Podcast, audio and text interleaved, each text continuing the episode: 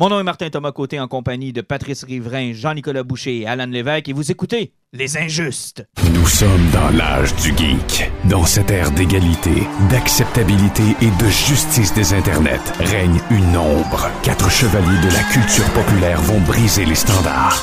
Nul ne sera à l'abri de leurs opinions. En tout temps, en tout lieu, les Injustes.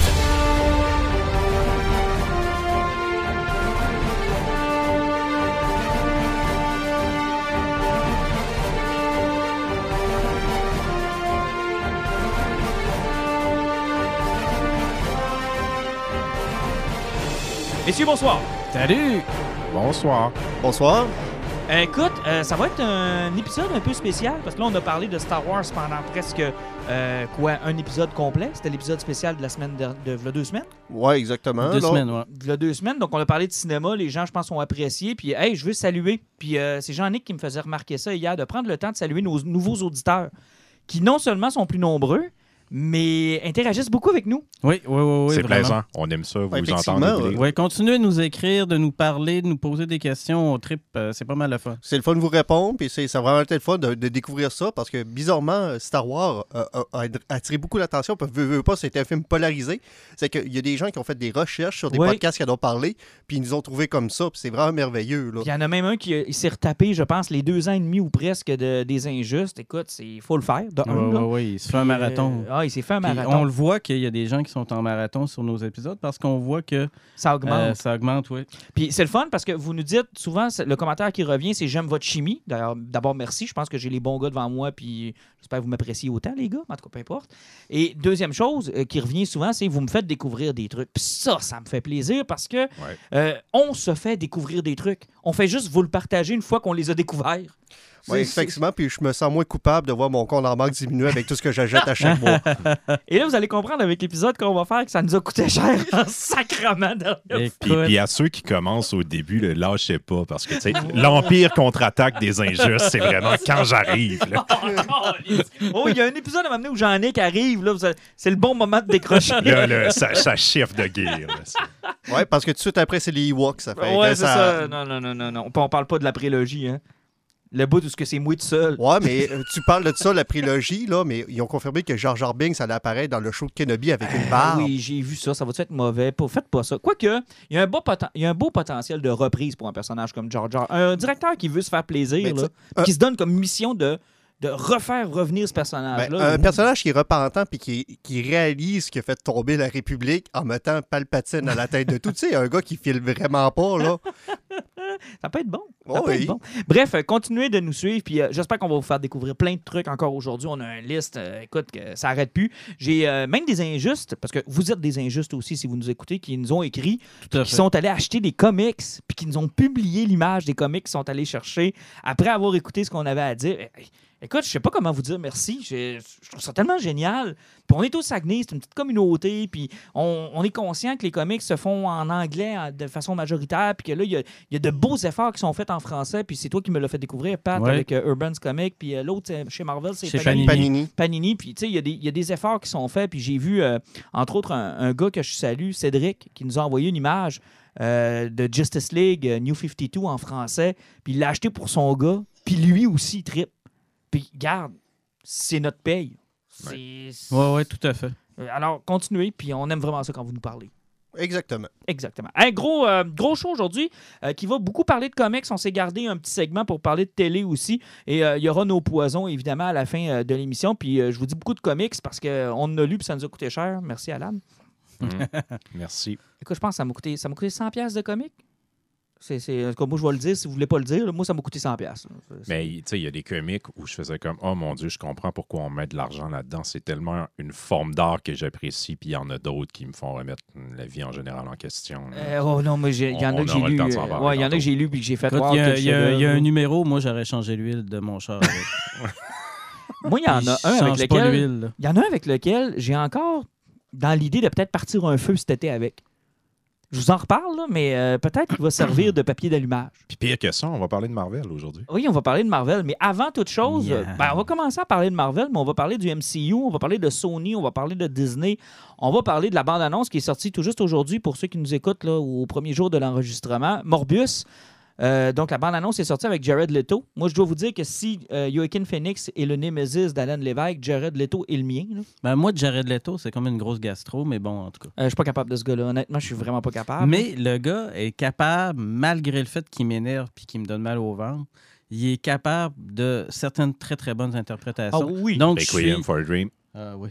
Puis, oui, définitivement. Ben, Puis, dans Blade Runner, était. Euh, en parlant, ouais. Je peux te poser une question. C'est dans, pour Blade Runner, il a passé trois mois à vivre comme un aveugle. Là. Euh, il, a, il a vécu pendant combien de temps comme un estropié pour faire ce rôle-là? Puis, ouais. Combien de chauves-souris il a mangé? Ouais, ça, c'est l'autre affaire. Mais peut-être qu'il écoutait du Alice Cooper. Peut-être qu'avant, euh, pour ceux qui sont moins familiers comme moi, puis Jean-Nic, mettons, parce que Jean-Nic, tout ce qui est de Marvel, il écoute plus, il a deux doigts dans les oreilles. Ah non, je te connais bien, Morbius. J'écoutais la série animée des années quatre-vingt-dix oh de Spider-Man. Euh, je vais faire un résumé. Spider-Man! C'est pas ta contre Blade. Je vais faire un résumé qui est assez simple parce que Spider-Man, dans le temps, vu que c'est un personnage qui avait été créé par la génétique, puis c'est à l'époque où ce que Marvel puis beaucoup d'auteurs tripaient sur de la génétique et que tout était possible de créer des mutants à partir de ça, c'est, c'est tout simplement ça. C'est un gars qui avait une maladie, qui a trouvé qu'il y avait une gêne, tu sais, c'est parce que possiblement quelqu'un a lu d'une revue géné- de, de, de, de, de science qu'une chauve-souris avait tel trait génétique, c'est qu'il a fait ah, ça fait que lui, ça pourrait peut-être guérir sa maladie, ça fait qu'on va mélanger ensemble et ça va devenir un vampire. Ouais, c'est ça. Dans le fond, c'est, c'est un peu le vampire expliqué par la science. Euh, exactement. C'est, c'est, c'est, c'est, c'est le commun de, du trois quarts des vilains de Spider-Man. C'est du monde qui font des expériences sur la génétique et ça se vient contre les autres et deviennent comme des amalgames. Un, un peu, dans le fond, ouais. Je, je, je vous envoie la question, les gars, qui connaissent un peu mieux, parce que moi, comme je vous dis, tout ce que je connais du personnage de Morbius, c'est la série animée des années quatre-vingt-dix. Puis de ce que je me rappelle de cette run-là, euh, c'est que le personnage était un vilain, mais il ne devenait pas nécessairement un anti-héros. C'était, il affrontait Spider-Man, il affrontait Blade, puis il me semble qu'à un moment donné, il trouvait un moyen de le guérir, puis il redevenait un scientifique normal, mais ça va être quoi le spin autour du film? T'sais, comment tu peux faire un anti-héros avec ça ou qu'est-ce que ça va raconter non, ça selon sera, vous? Ça ne sera pas un anti-héros. Je pense qu'ils ne feront pas la même chose qu'ils ont fait avec Venom parce que Venom, au départ, n'était pas supposé d'être un anti-héros, mais vu qu'ils ont retravaillé le scénario puis ils ont comme switché un peu parce qu'on va revenir sur le point du pourquoi que ça ne sera pas un anti-héros pour celui-là bientôt. Venom, il ne savait pas ce qui s'en allait, puis il ne savait pas où allait être la continuité. Il ne pouvait pas d'en faire un vilain, vilain pur. Puis de toute façon, Venom n'a jamais été un vilain à cent pour cent. C'est, c'est, c'est, c'est juste quelqu'un qui mange les humains parce qu'il mm-hmm. en a besoin. C'est, c'est sa nourriture, mm-hmm. euh, par défaut. Tandis que là, Morbius, avec l'ouverture qu'on a vue dans la bande-annonce qu'il y a, on voit plus un Sinister six qui se bâtit. Donc, on voit un vilain qui est en train de se créer. Oui, oui, c'est un vilain. Je pense qu'on voit... Est-ce que... Euh... Là, les vilains ont la cote. Est-ce que c'est un... Réponse, le, je, je veux pas, je veux pas le comparer à Joker. C'est pas le même style de film du tout, mais c'est un peu la twist. Il sera pas fin. Là. On l'aimera pas puis on tripera pas dessus. Là. C'est, c'est vraiment un film de vilain. Il est vilain. Ben, possiblement vilain, mais il faut toujours comprendre la, la mentalité de Morbius. C'est que le scientifique essaie de se guérir une maladie qu'il a. En son fond, il est pas vilain, mais il a une soif de sang. Oui, parce qu'il n'était pas toujours nécessairement vilain, euh, Morbius. Il a fait partie des Midnight Sun. Les Midnight Sun, là, c'était euh, plusieurs séries avec des anti-héros, des anti-personnages, mm-hmm. là, qui étaient reliés ensemble. Euh, dans les années quatre-vingt-dix, là, ça avait fait un gros, gros, gros tabac sur Midnight Sun avec Ghost Rider qui était là-dedans. Tout okay. ça. C'était écœurant. Et c'était comme le retour de, de, de, de, de, de saga d'épouvante de créatures mystique, qu'on pourrait genre. Considérer mystiques ou mauvaises ou dark, mm-hmm. mais qui se battaient contre plus dark encore qu'eux autres. Donc, c'était quand même pas mauvais. Là. Ben, moi, de ce que j'ai vu de la bande-annonce, j'ai une belle curiosité. Mais maintenant, au-delà de l'histoire de Jared Leto, il y a tout le, le, le, le, ce que j'appelle le compliqué puis ce qui, ce qui, ce qui nous intéresse dans ben... les batailles de studio. Là, parce qu'on a vu dans la bande-annonce, je vais juste finir ouais. le point, on a vu un poster de Spider-Man, donc on sait que l'univers... acknowledge que Spider-Man est là, ce qu'ils n'ont pas fait dans Venom. Et euh, ce qu'on comprend à la fin de la bande-annonce, c'est que, puis là, spoiler, ceux qui ne l'ont pas vu, mais désolé, Michael Keaton est dans le film dans son rôle de Vulture euh, de Spider-Man Homecoming. Adrian Toomes. Exactement. Ouais. Mais c'est ça qui arrive, parce que c'est pour ça que je parlais tantôt Venom, il n'avait pas pu en faire un vilain pire, parce que il n'y avait pas encore l'accord de Disney pour rattraper leurs personnages. Mais quand ils ont fait, Disney a fait leur deuxième film, les droits revenaient à cent pour cent à, Far From à, Home, à, à, après Far From Home à Sony. Mais Marvel voulait faire un troisième film, puis là, c'est là qu'il y a eu le, l'espèce de schiste qui s'est passé. La, c'était la cet été, là. C'était cet été où tout le monde paniquait un peu, ça brûlait les internets. Puis là, quel monde il avait vu que le deal s'était fait, puis le monde a fait « Yeah, Disney a gagné ». Moi, j'ai toujours dit « Je suis pas sûr, je pense que Sony a gagné, puis que Disney a fait « J'ai pas le choix ». Donc, les deux univers vont cohabiter? Ils vont cohabiter. Euh, déjà qu'il parlait qu'il allait possiblement avoir un caméo de Tom Holland dans Venom deux. Ça se demandait si on le verra pas dans Morbius, dans la scène post-crédit, parce que là, même J. Jonah Jameson est confirmé possiblement être dans le film, mais on, on verra possiblement pas. On va, on va peut-être voir un glimpse de Spider-Man. Jean-Nic? Je veux un caméo d'Andrew Garfield pour rendre ça encore plus complexe. Ouais. Ben, c'est parce qu'on avait la discussion, puis tu sais, Alan, moi je comprends toute l'histoire de la business, mais tu sais, l'auditeur, ben, l'auditeur, le, le, le, comment le, spectateur. le spectateur qui va se rendre au cinéma, tu sais, euh, puis il y avait une confusion dans la bande-annonce, tu sais, le, le, le suit qu'ils ont utilisé pour Spider-Man, ce n'est pas celui de Tom Holland. Pourtant, on voit un méchant qui a utilisé dans la saga de Tom Holland. Euh, ils l'ont fait, tu sais, de, de façon volontaire, probablement, tu sais, c'est pensé, ces affaires-là. Et je, je me demande si c'est pas un peu complexe pour l'auditoire de, de, de savoir. Ben là, on est-tu dans le M C U, on l'est-tu pas, on l'est-tu, on l'est-tu, ben, on est où, là? Il faut même pas se poser cette question-là, parce qu'en plus, ça revient à un point que tu as souvent chialé par rapport à la bande dessinée. Chialé de l'époque où ce que tu ne fais pas pogner un Spider-Man, un Fantastic Four, un X-Men, pour ce que c'était, en te colissant de l'autre série qui est à côté. T'as un point. Ça fait que, avec ça, c'est ça, c'est parce que Spider-Man peut vivre ses aventures avec les Avengers, mais il peut avoir une autre vie ailleurs. Puis il n'est pas obligé de toujours faire référence à tout ce qui se passe. Exactement, dans le M C U. Parce que quand tu, lis, tu peux lire soixante-quinze numéros de Spider-Man puis il ne dira pas jamais le mot Avenger. Non, c'est vrai, tu as raison. Mais de, de, de transporter ça dans les films, c'est quand même quelque chose de peu ou pas commun. On n'a pas encore vu ça, là. Ben, tout dépend. C'est parce qu'ils peuvent ramener des personnages et tel que tel, mais au moins, ça amène l'intérêt puis ça ouvre des portes. Mais moi, là, j'étais excité comme une jeune fille quand j'ai vu Keaton. Moi, ah, moi j'ai trippé aussi, mais...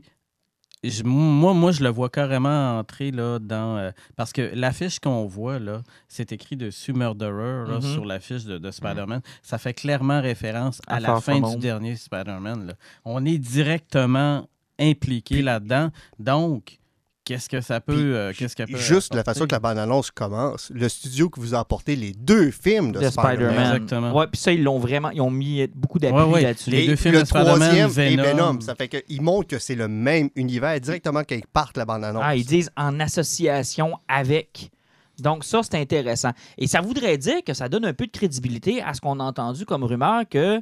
de New Mutant pourrait faire partie du M C U. Non, ça, ça a été cancellé. Ouais, ils, l'ont, ça a été cancellé, ils l'ont démenti, il me semble, cette semaine. Parce qu'il y a eu comme une rumeur qui a circulé que ça ah, pouvait peut-être être dans le M C U. Il faudrait qu'ils présentent les mutants de façon plus intelligente que ça. Ouais, ben, moi, c'est ce que je pensais aussi quand j'ai vu ça. J'ai fait, OK, fait, pas d'inquiétude là-dessus. Maintenant, le casse-tête risque d'être pour les collectionneurs. Là. Ça veut-tu dire qu'il faut que je mette Venom avec le M C U? Euh, ou... Faut-tu que je le mette avec mes films du M C U? Euh, il faut que tu ouais, le mettes. Regarde, on les change de place, ces films, quand on je le sais, tu fais que me mettre la merde dans les films, toi. Euh, mais il faut pas que tu le mettes dans la même section que tes Fantastic Four. Non, parce que là, ça, c'est pas pareil. Non. OK. Pff, ça devient compliqué. En tout cas, bon, bref, Morbius, euh, j'ai bien hâte de voir, puis euh, j'ai Jared Leto. Pas moi, mais euh, j'aime mais... bien Jared Leto, fait que tu ah, vois. C'est correct. Hey, en passant, je voudrais quand même le souligner au grand désarroi d'Alan que quand même onze nominations pour un film de D C Comics, pour un film de qui se veut, entre guillemets, super-héros, euh, pour un personnage comme Joker aux Oscars, je trouve ça magnifique. Vraiment, je trouve ça mm-hmm. incroyable. Ça va, ça va faire des petits. J'espère que ça va faire des petits parce que je l'ai réécouté avec ma blonde en anglais, puis honnêtement, c'est... C'est fantastique. C'est ça, coche. Donc, je de là à souligner. Faire des petits, euh, on n'a pas besoin, là, mettons, des films de super-héros, on en a eu... Euh... Ah, ben, des petits dans le sens où... Ouais, ben, euh... c'est une vanne au complet. Là. Ouais, comment je pourrais expliquer ça? J'ai même écouté ça? Un russe l'autre jour. Ah ouais? Ouais. Ah, celui-là avec l'ours qui a des crashs. Les gardiens. Oui, ça ben, va de la euh, Moi, j'ai voulu, euh, j'ai voulu, à un moment donné, downloader un épisode d'Harley Quinn, puis je suis tombé sur un drôle d'épisode. Le monde était pas mal tout nu. En tout cas, je vous en reparlerai, gars. Je vous le montrerai tantôt. Bon, c'est ouais. Martin qui recommence. C'était, c'était spécial. Bon, on va parler un peu de X-Men. Et là, euh, j'ai hâte parce que j'aime beaucoup les X-Men. C'est probablement les super-héros chez Marvel que, que j'affectionne le plus. J'ai lu la run de Grant Morrison. J'ai lu Chris Claremont dans le temps qui euh, oh. avec Dark Phoenix et autres. Euh, j'ai lu Age of Apocalypse. On en a parlé dans ce podcast-là. Euh, j'ai lu Astonishing dans le temps de Joss Whedon. Bon, j'ai lu beaucoup de choses, mais depuis Joss Whedon, je n'ai jamais relu des X-Men.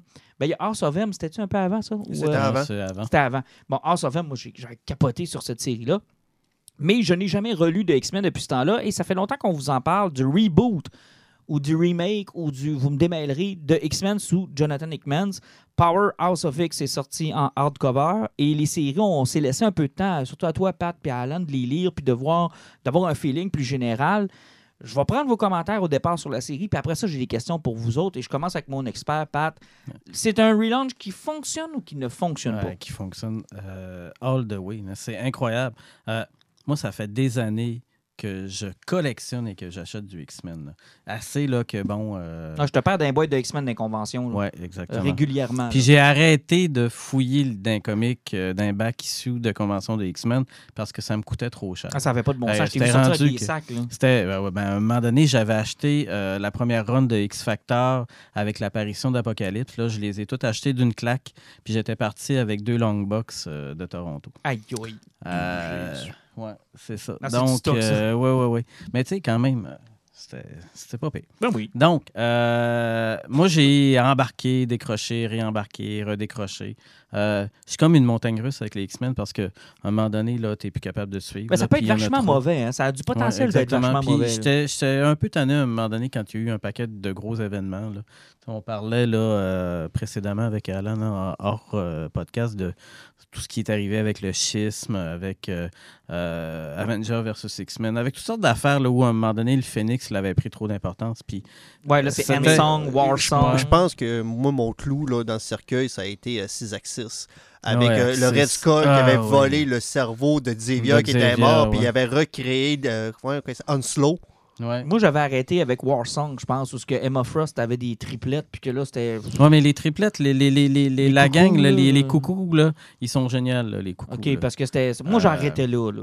Les coucous, là, c'est, c'est une belle création qui est liée à Emma Frost, puis ça, ça me fait triper. OK. C'est, c'est super bien... En tout cas, elle était directrice du Xavier Institute dans ouais. le temps que j'ai arrêté. Il, il s'est tellement puis... passé d'affaires, puis il y avait tellement tout de trucs, puis à un moment donné, tu sais, c'était Wolverine and the X-Men, après ça, c'était euh, telle affaire avec the X-Men, après ça, c'était... Ils ont relancé Uncanny à un moment Uncanny, donné. Ils ont relancé. Il y a, écoute, il y a même eu Uncanny Avenger où les X-Men étaient mélangés avec des Avengers. Ben, ils ont relancé X-Men Red, X-Men ah, Blue. Oui, X-Men Red, X-Men ça n'a pas ouais. fait longtemps non plus. Ouais, c'est ça. ça. T'sais, moi, j'avais commencé, j'avais réembarqué un peu avec X-Men Gold, X-Men Blue. Puis oui, là, c'est vrai. C'était donné, fait quatre cinq euh, teams. Là. Bon. Encore une fois, j'étais tanné.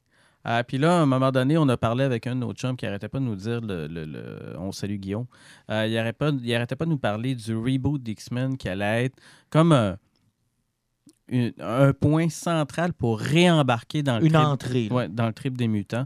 Et euh, j'étais le seul qui a fait le saut en, en achetant, en précommandant là, le gros hardcover super cher de... House puis Power of X. Ouais, c'est ça. Et, c'était deux six numéros. Ouais, et j'ai trippé comme un malade. Parce que non seulement c'est bien écrit, mais en plus de la façon dont, euh, dont le, le, le Hickman a, a, a bâti son affaire, c'est que pour te permettre de comprendre, de temps en temps, tu as des pages qui t'expliquent en disant « OK, ça, c'était l'organisation, euh, puis elle est constituée d'un... Il y a le roi noir, il y a tel, il y a tel, il y a tel. Puis ça, c'est l'organisation de tel gouvernement, ça, c'est les envahisseurs, ça, c'est telle affaire. » Et là, tu arrives, puis tu te dis... C'est comme si j'avais pas besoin de me casser la tête de savoir « Ouais, mais lui, pourquoi il est là? » C'est comme s'il avait inclus Wikipédia dans son hardcover. Exactement. Et tout le, le, le, le, le délire des différentes trames narratives que tu suis... Euh, en même temps, parce que, bon, tu as différentes réalités.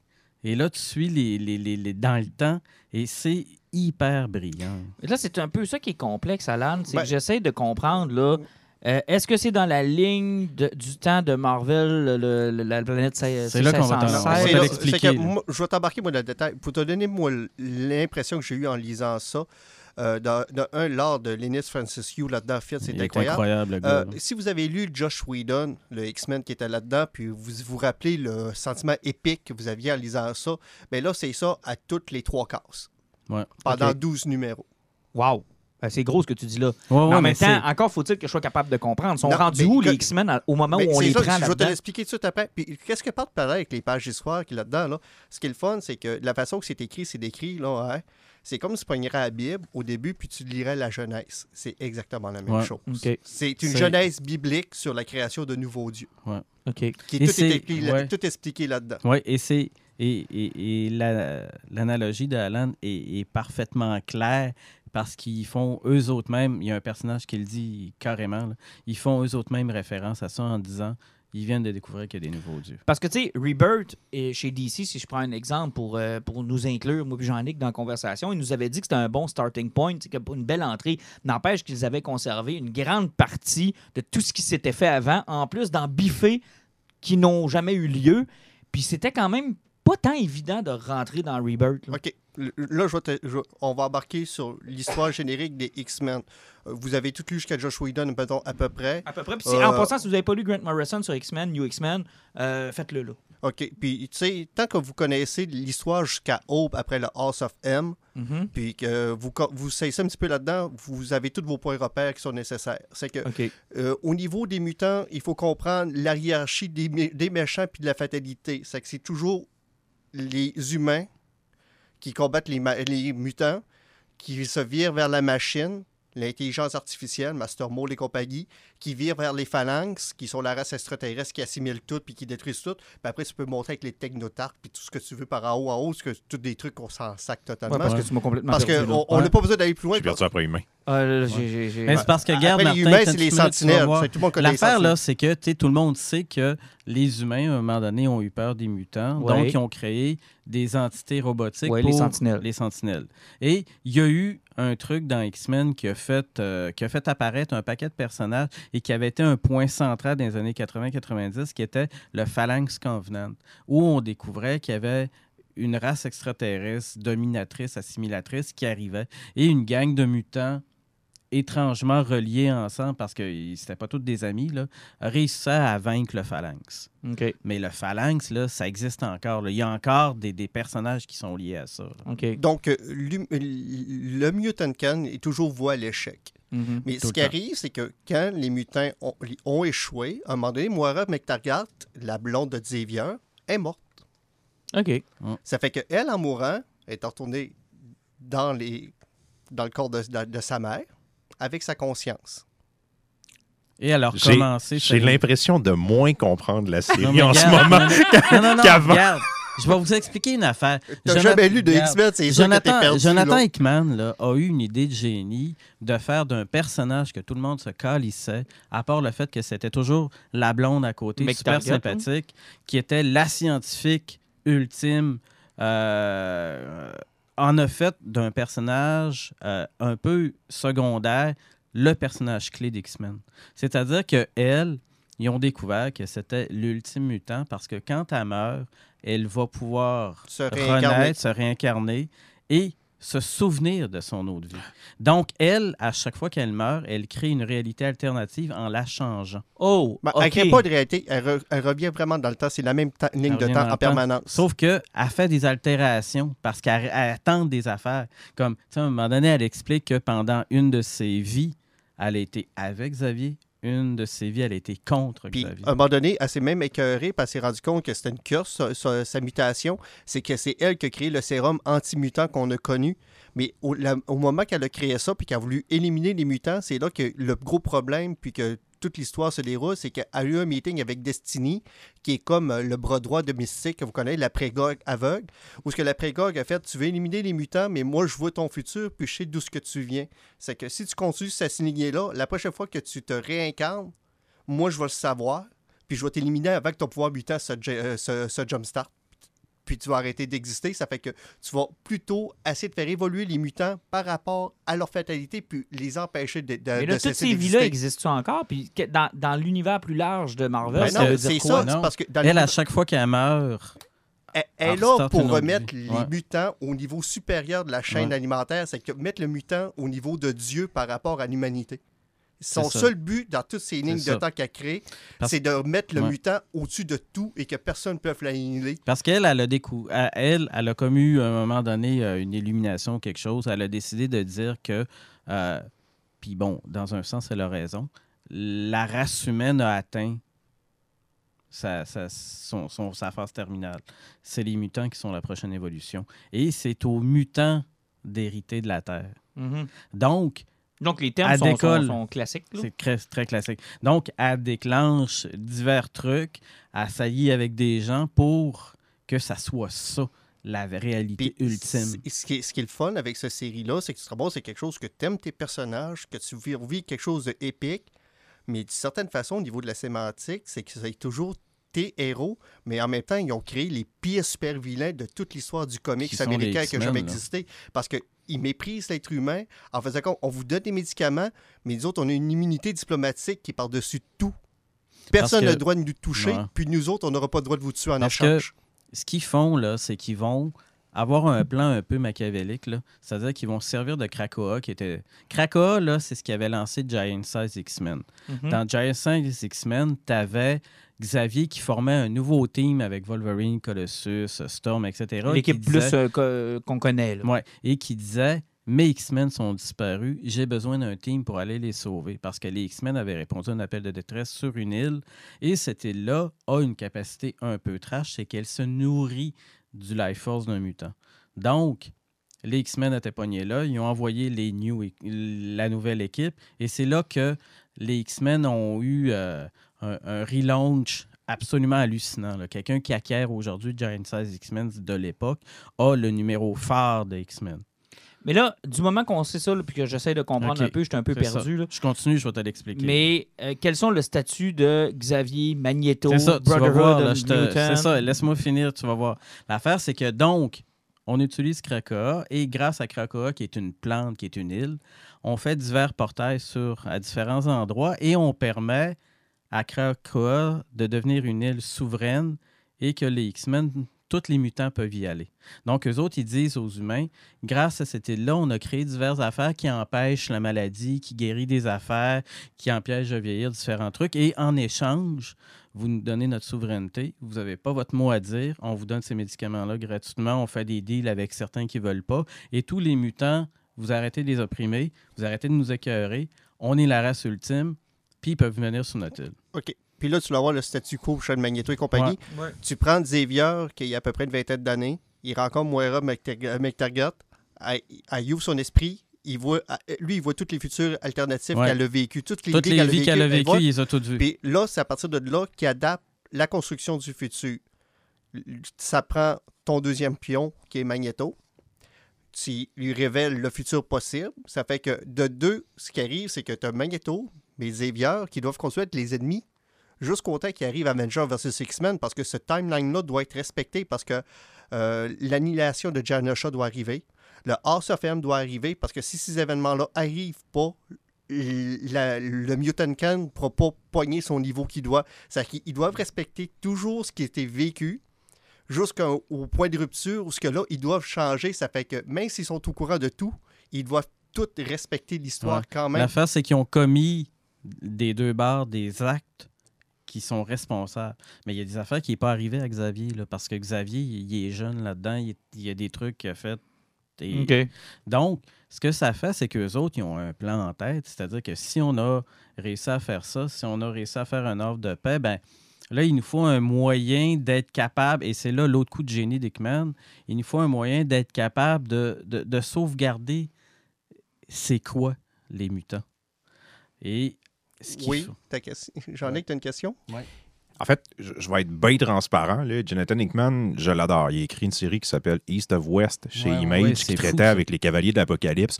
Donc, son côté religieux, habituellement, il est super cool.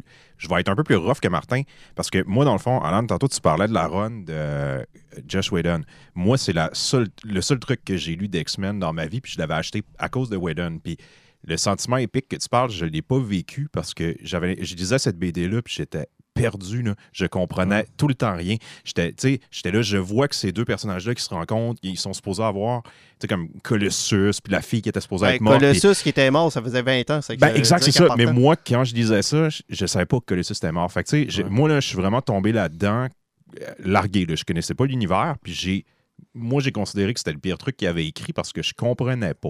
Là, je me mets dans la tête de quelqu'un qui n'a jamais lu de X-Men. S'il achète cette idée-là, est-ce qu'il va avoir un plaisir quand même? Impossible. Oui, parce que l'affaire, impossible. c'est que ben, c'est, il n'y a pas de impossible, puis toutes les, les, les, toutes les possibilités sont possibles. C'est-à-dire qu'on peut détester Whedon, on peut avoir détesté Astonishing X-Men. Je comprends un peu euh, pourquoi Jean-Nicolas n'a pas nécessairement aimé ça, parce qu'il y avait des, certaines lourdeurs, même si pour un gros amateur de la série, puis depuis des années, c'était génial. Mais pour quelqu'un qui se lançait là-dedans, c'était autre chose. C'est parce que mais vous là, êtes je te ferré, parle. Là. Oui, parce mais là, que je vous écoute parle. parler, là, ça, ouais. ça vous prend. À, à chaque phrase que vous faites, là, il y a deux référents que j'ai ouais. pas, là, des noms de personnages ouais. que je connais Regarde, pas. Regarde, là, je vais te donner le dernier coup de génie d'Hickman, c'est-à-dire qu'il va chercher les outils nécessaires pour dire un, tous les X-Men, tous ceux que j'ai eus, tous ceux que je vais envoyer en mission, tous ceux que je vais devoir sacrifier, je vais les revoir avec moi.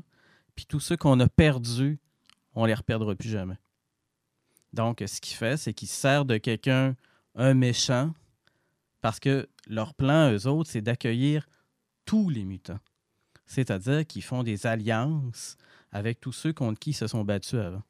Donc, Apocalypse, euh, Mister Sinister, tous les méchants in- incroyables là, qui ont euh, voulu anéantir l'humanité puis les X-Men depuis le début sont avec eux autres. Et là, ils vont chercher un gars qui a travaillé dans la génétique et qui a comme une banque génétique de tous les mutants parce qu'à chaque fois qu'il en capturait un, il prenait une partie de ses gènes pour essayer de faire le mutant ultime, Monsieur Sinister. Et il va chercher de la technologie puis des gens pour faire une espèce de sauvegarde totale de l'esprit de chacun des mutants. Et avec la banque génétique, puis Krakoa, puis un paquet de mutants qu'il a trouvé, ce qu'ils font, c'est que un mutant qui se fait tuer dans une mission, ils le font renaître dans une espèce de bac, c'est comme un œuf, et ils retéléchargent son esprit que Xavier, avec le cérébro, emmagasine à tous les jours. Hey, ça a l'air fucké. Puis hein? euh, le plan est encore pire que ça. C'est, c'est qu'ils ont été voir euh, au début de tout. C'est une des premières personnes qui sont allées voir, c'est Sinister. Ça, c'est une chose qu'ils n'avaient pas dit à Moira, qui fait que le timeline actuel, c'est le, ça qu'on vit parce que c'est cela que Moira ne connaît pas la fin. Ils ont été parler à Sinister, trop de bonheur, puis ils ont dit ça prend une banque génétique de tous les mutants qui existent à partir d'aujourd'hui. C'est, même ceux-là qui sont morts, c'est Genosha. Ils ont leur banque de données. Et ah. le principe de ce qu'ils veulent faire, c'est ressusciter tous les mutants qui ont existé. Le statut de Jean Grey là-dedans, était-tu encore là? Dark euh, Phoenix, Le, le Phoenix n'existe plus. Le Phoenix ouais. existait, oui, tout existait. Comme je te dis, les tout, événements tout, tout, principaux, ils les ont jamais effacés parce que, que ça devait arriver. C'est, c'est, cet apocalypse-là du Phoenix, c'est pas là. là. OK. Ben, il s'est déjà passé, parce ouais. que le pouvoir, il n'y a plus personne qui a le pouvoir du Phoenix okay. en ce moment. Ouais, ouais, ouais. OK, puis... Okay. Là, c'est complètement capoté, parce que t'arrives et t'as des mutants qui... qui, qui... Ben, t'as peu. Si je résume, ouais. là, pour du monde qui nous écoute et qui n'ont pas vos connaissances, mm-hmm. ce que je comprends... c'est que le personnage de McTarget est au courant de bien des affaires, puis ils veulent, ils veulent éviter des futurs possibles. C'est ce que je comprends? Mais l'affaire, ben, c'est qu'elle, c'est elle est allée... C'est comme je te parlais tantôt, humain, intelligence artificielle, phalanx, vitalité, sauf que le problème, c'est qu'en créant d'autres vies, c'est qu'ils se sont rendus compte que le, le, le, l'ennemi ultime des mutants, c'est, la, le, c'est le genetic engineering. Ça fait que le, le crossbreeding de pouvoir mutant qui fait que ça crée une unité tellement puissante que ça va finir par éliminer quand même ouais, les regarde mutants. Minute. T'as une, capaci- Alan, juste, ouais, t'as une capacité incroyable à me complexifier quelque chose ouais. que je voulais simplifier. Je vais te le simplifier, là, Martin. Oui. Maria McTaggart, elle a vécu différentes vies. Ouais, ça, je l'ai et compris. Là. Au fur et à mesure qu'on suit l'histoire, on est rendu à un moment donné... Parce que l'affaire, c'est que dans cette histoire-là, là, on voit différentes timelines mm-hmm. simultanément. Et on voit le dernier, une des dernières, dernières vies de Maria McTaggart, qui est sa neuvième. Et là, là tu es dans un fucking futur. Là. T'es en euh, deux à trois mille dans le futur, okay. trois mille kek ou euh, je sais plus trop comment. Et l'affaire, c'est que ce que Alan essaie d'expliquer, c'est qu'est-ce qui peut battre les mutants si t'es un humain puis t'as plus rien pour évoluer?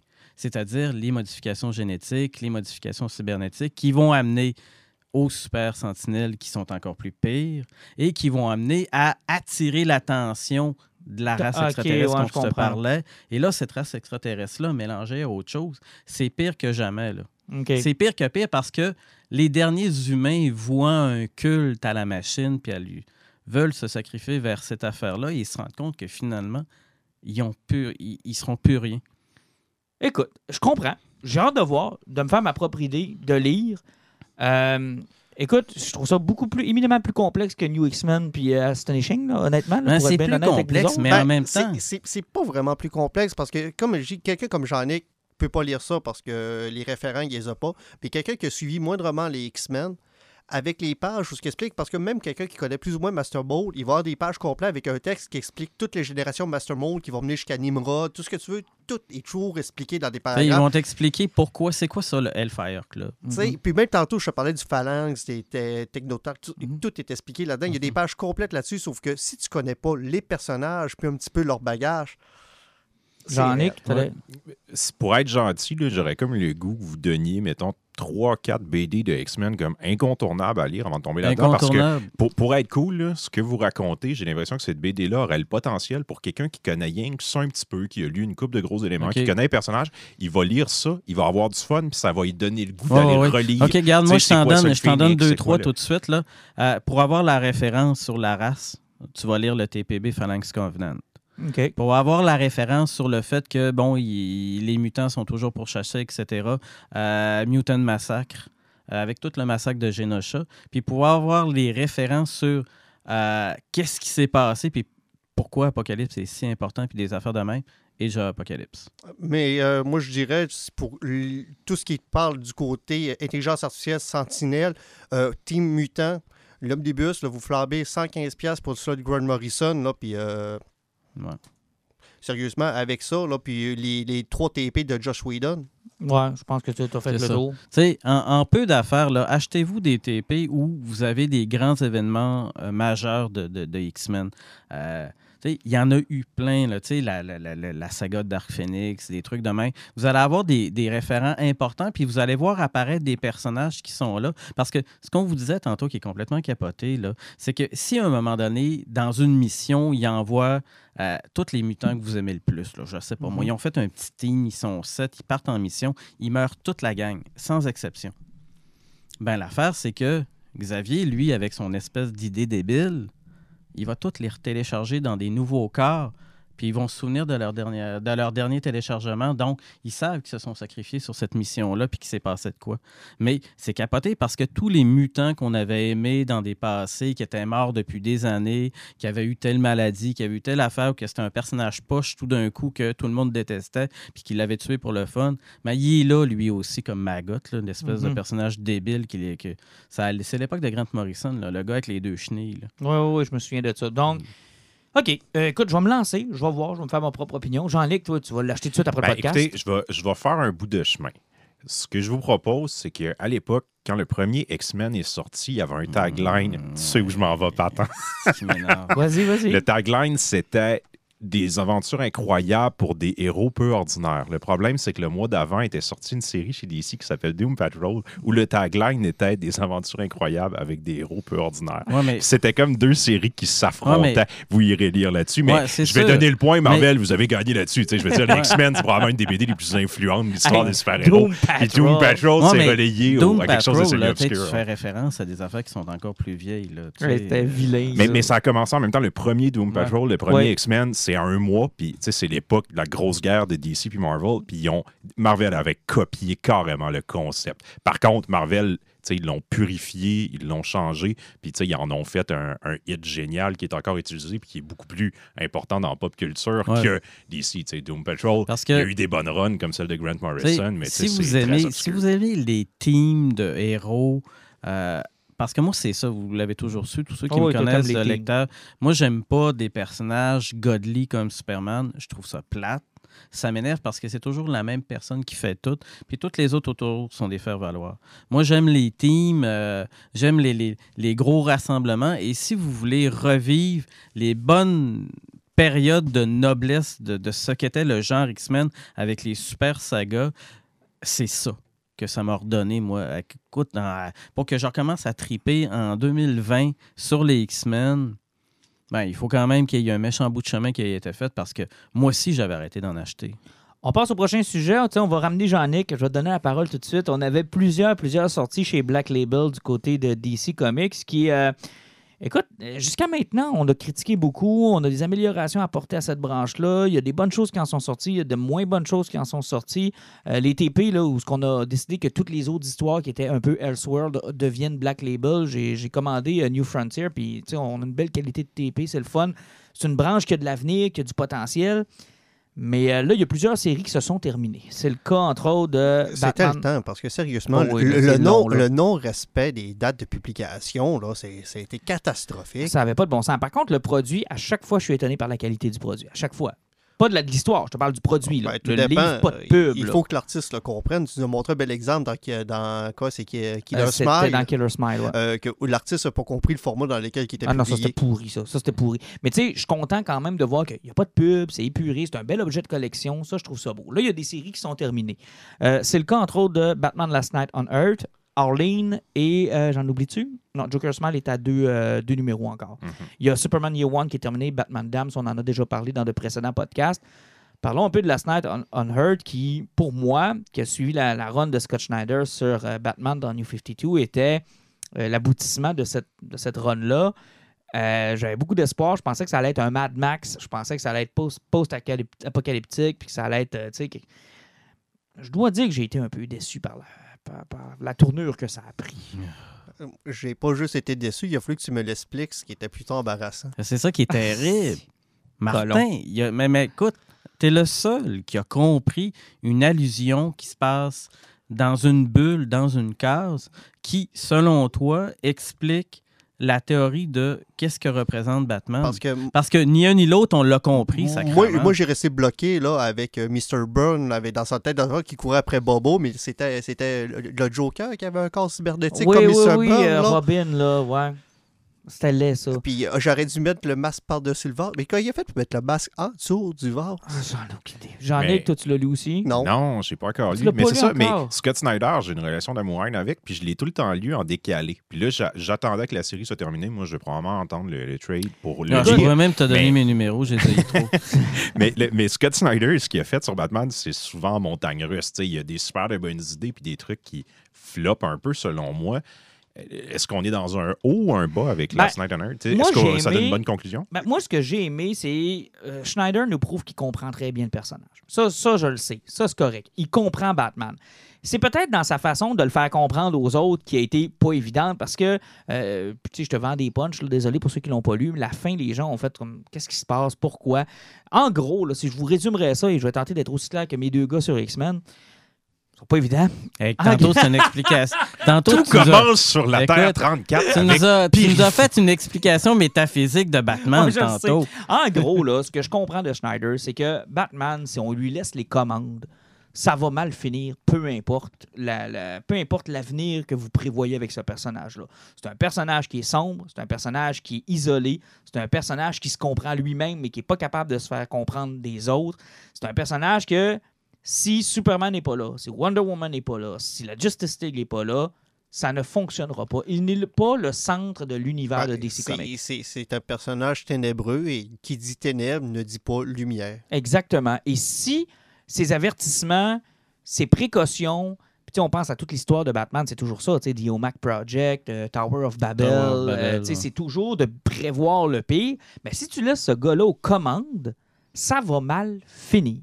Et c'est exactement le cas de Last Night on Earth où un jeune Bruce Wayne cloné se rend compte que le monde dans lequel il vit est complètement scrap.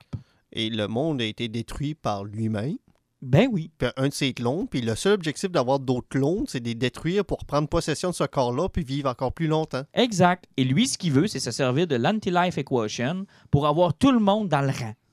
C'est ça qu'il veut. Et il se sert de Darkseid, il se sert de Martian Manhunter pour avoir tout le monde dans le rang. C'est ça qu'il veut. Il veut un monde parfait. Il veut garder le contrôle sur euh, le monde. Le contrôle. Pis, c'est ça qu'il veut. Puis vu qu'une chauve-souris, ça fonctionne par sonore, puis c'est isolé, puis ça s'ouvre pas sur le monde parce que ça vit tout seul dans sa bulle, ils ont lâché le Bat Family pour le Hibou Family. Exactement, parce que là, tous ceux qui étaient dans la Bat Family sont devenus des agents de Court of Owls. Et ils tentent de battre Omega, qui se retrouve dans une révélation à être finalement... un clone de Batman. Bon, en tout cas, quelque chose s'y rapproche. Hein. On va, Écoute, on va c'était te tellement... Tu sais, l'affaire, là, c'est que, tu sais, à un moment donné, là, on a commencé le premier numéro où c'était très, très, très post-apocalyptique, où tu avais les espèces de bébés larvaires Green Lanterniens. Ah, ça, c'était bon. Puis là, après ça, tu tombes dans l'espèce de dimension de miroir où les réfugiés sont là, puis tu as l'espèce de Wonder Woman un peu brisée. Badass, un peu. Après ça, là, tu as une passe où, là, tout d'un coup, tu as une espèce de version euh, apocalyptique, satanique, quasiment de Clark Kent. Ben, c'est Lex Luthor qui ouvre des c'est portails ça, partout. Parce exactement. Que, en fait, ce que Lex Luthor se rend compte, c'est que ça prend un Superman pour que ça fonctionne, puis il essaie d'en faire venir un via différents portails, puis ça fonctionne pas. C'est tout croche. Fait que le scope est très ambitieux. Là. C'est du Justice League. Là. Vous êtes en train de me dire ah, qu'il y a oui, des vilains partout. Ils sont tous là. là. là t'as J'avais l'impression méchants. Que c'était Young Batman. Non, non, non. non, non en fait, la finale, là, ce qu'ils veulent te faire comprendre là, à la fin, là, c'est que Batman ne peut pas être le personnage central. Batman ne peut pas être le seul héros. Batman doit permettre à Superman d'être un beacon of light, d'être la, l'espoir et d'être celui qui run le show. Batman, c'est le pape gris. C'est le protecteur de c'est Superman. C'est le protecteur de Superman. C'est le gars qui doit s'assurer que les conditions sont réunies pour que Superman puisse être là. Exact. Puis, clairer à marde à Superman. C'est le Ghislain Harvey de Superman. Tu ne peux pas faire des références qui ne peuvent être comprises ouais, que par... excuse-moi. Attends, je vais prendre une autre référence. C'est le... c'est le pape gris. C'est celui qui est en arrière du pape blanc puis qui prend les mauvaises décisions. Mm-hmm. Ben, pas les mauvaises décisions, mais qui prend les décisions qui sont trop de difficiles, mort, que Superman ne peut pas prendre.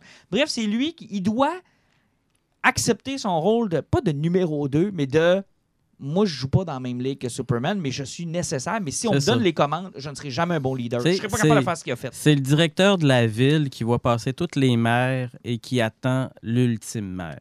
Ah! Oh, exactement. Et c'est ça, je pense, la finale de ba- Batman Last Night on Earth. C'est, regarde, je peux pas mener le show. Notre ancien maire était Batman. Il me semblait que c'était un scientifique. Batman était scientifique. Bon, OK. Et... Bref, c'est ça, Last Night on Earth. C'est ça. Euh, c'est ça malad... Mais ça c'est maladroit goût. un peu. C'est maladroit un peu. Mais ah, pas... J'appelle mais... plus ça. J'appelle plus ça maladroit. Mais... Les dessins mmh. sont géniaux, mais tu sais... Ah, Capullo était, était Écoute, au sommet de son c'était, art. C'était au sommet de son art, mais c'était par moments là, d'une confusion sans nom. Là. Ah, Écoute, quand tu es rendu avec là, le, le, le, la famille Hibou, qui était l'ancienne famille Chauve-Souris, mais... qui était le, le... Écoute, il y a tellement de personnages là-dedans que je me disais, écoute, c'est qui tout ben, ce monde-là? En, en, encore une fois, là, ça a été le problème. Ça, ça fait partie des deux premiers Black Label qui ont été sortis. Et Black Label, qui était supposé d'être du hors-série, les deux premiers qui ont sorti, c'est des suites. À des projets qui n'ont pas eu de fin. Damn, c'était la suite de Joker. Oui. Et euh, Superman Year One, c'était l'anthologie du Superman de, de, de, de, de Dark Knight, Dark Knight Returns. Et après, puis là, tu te ramasses avec Last Night, qui est comme la finalité qu'il n'a jamais réussi à faire sur sa run avec le Court of Owls. Parce ouais. que moi, ayant jamais lu de Batman de ma sainte vie, les hosties d'hibou, là, je les catch pas. Exact. Moi, là, la seule affaire que j'ai été capable de comprendre à cause de Court of Owls, c'était l'engouement que Martin avait eu d'acheter Court of Owls et de nous dire que c'était une des affaires des plus géniales qu'il avait lues. Ah, et là, ça, ça me permettait d'avoir un référent. J'en ai besoin. J'en ai besoin moins que toi, Jean-Nic. Et ça me permettait d'avoir un référent pour être capable de comprendre un peu leur importance. Mm-hmm. Sauf que quand t'es rendu tout le long où t'as... Le... Écoute, ça me faisait tourner les pages vite puis il y avait des bulles que je lisais pas, là. L'utilisation du Joker dans cette série-là ah, c'est est terrible. Une atrocité, là. Et c'est, c'est mauvais, c'est déplaisant et c'est de mauvais goût. Et en fait, ce qu'on m'avait promis dans cette série-là, c'est-à-dire un Batman dans l'univers de Mad Max... m'a été rendu par Wonder Woman Dead Heart. Oh, wow! Ça, là, quelle belle surprise. OK, regarde, ça, là, je vais avoir le, le goût de le lire parce que moi aussi, quand on avait... Vous vous souvenez, là, de notre réunion autour oui. d'une table où on a déliré Black Label, où on vous en avait parlé avec énormément d'engouement. Là. Vraiment. Euh, dans un épisode, là, que je serais même pas capable de vous dire c'était lequel, on tripait Black Label. Là. Je pourrais vous dire on c'était lequel. On voyait Last Night on Earth, on ouais. se disait, wow, ça va. Et là, on disait, être... aïe, aïe, Batman apocalyptique, qui est le seul survivant, tout le monde est autour de lui, blablabla. Bla, bla, bla. Hey, tabarnouche. C'est pas ça qu'on a eu, là. Non, exactement. Mais... Jean-Nic, Wonder Woman, Dead Heart, c'est ce qu'on a eu, là.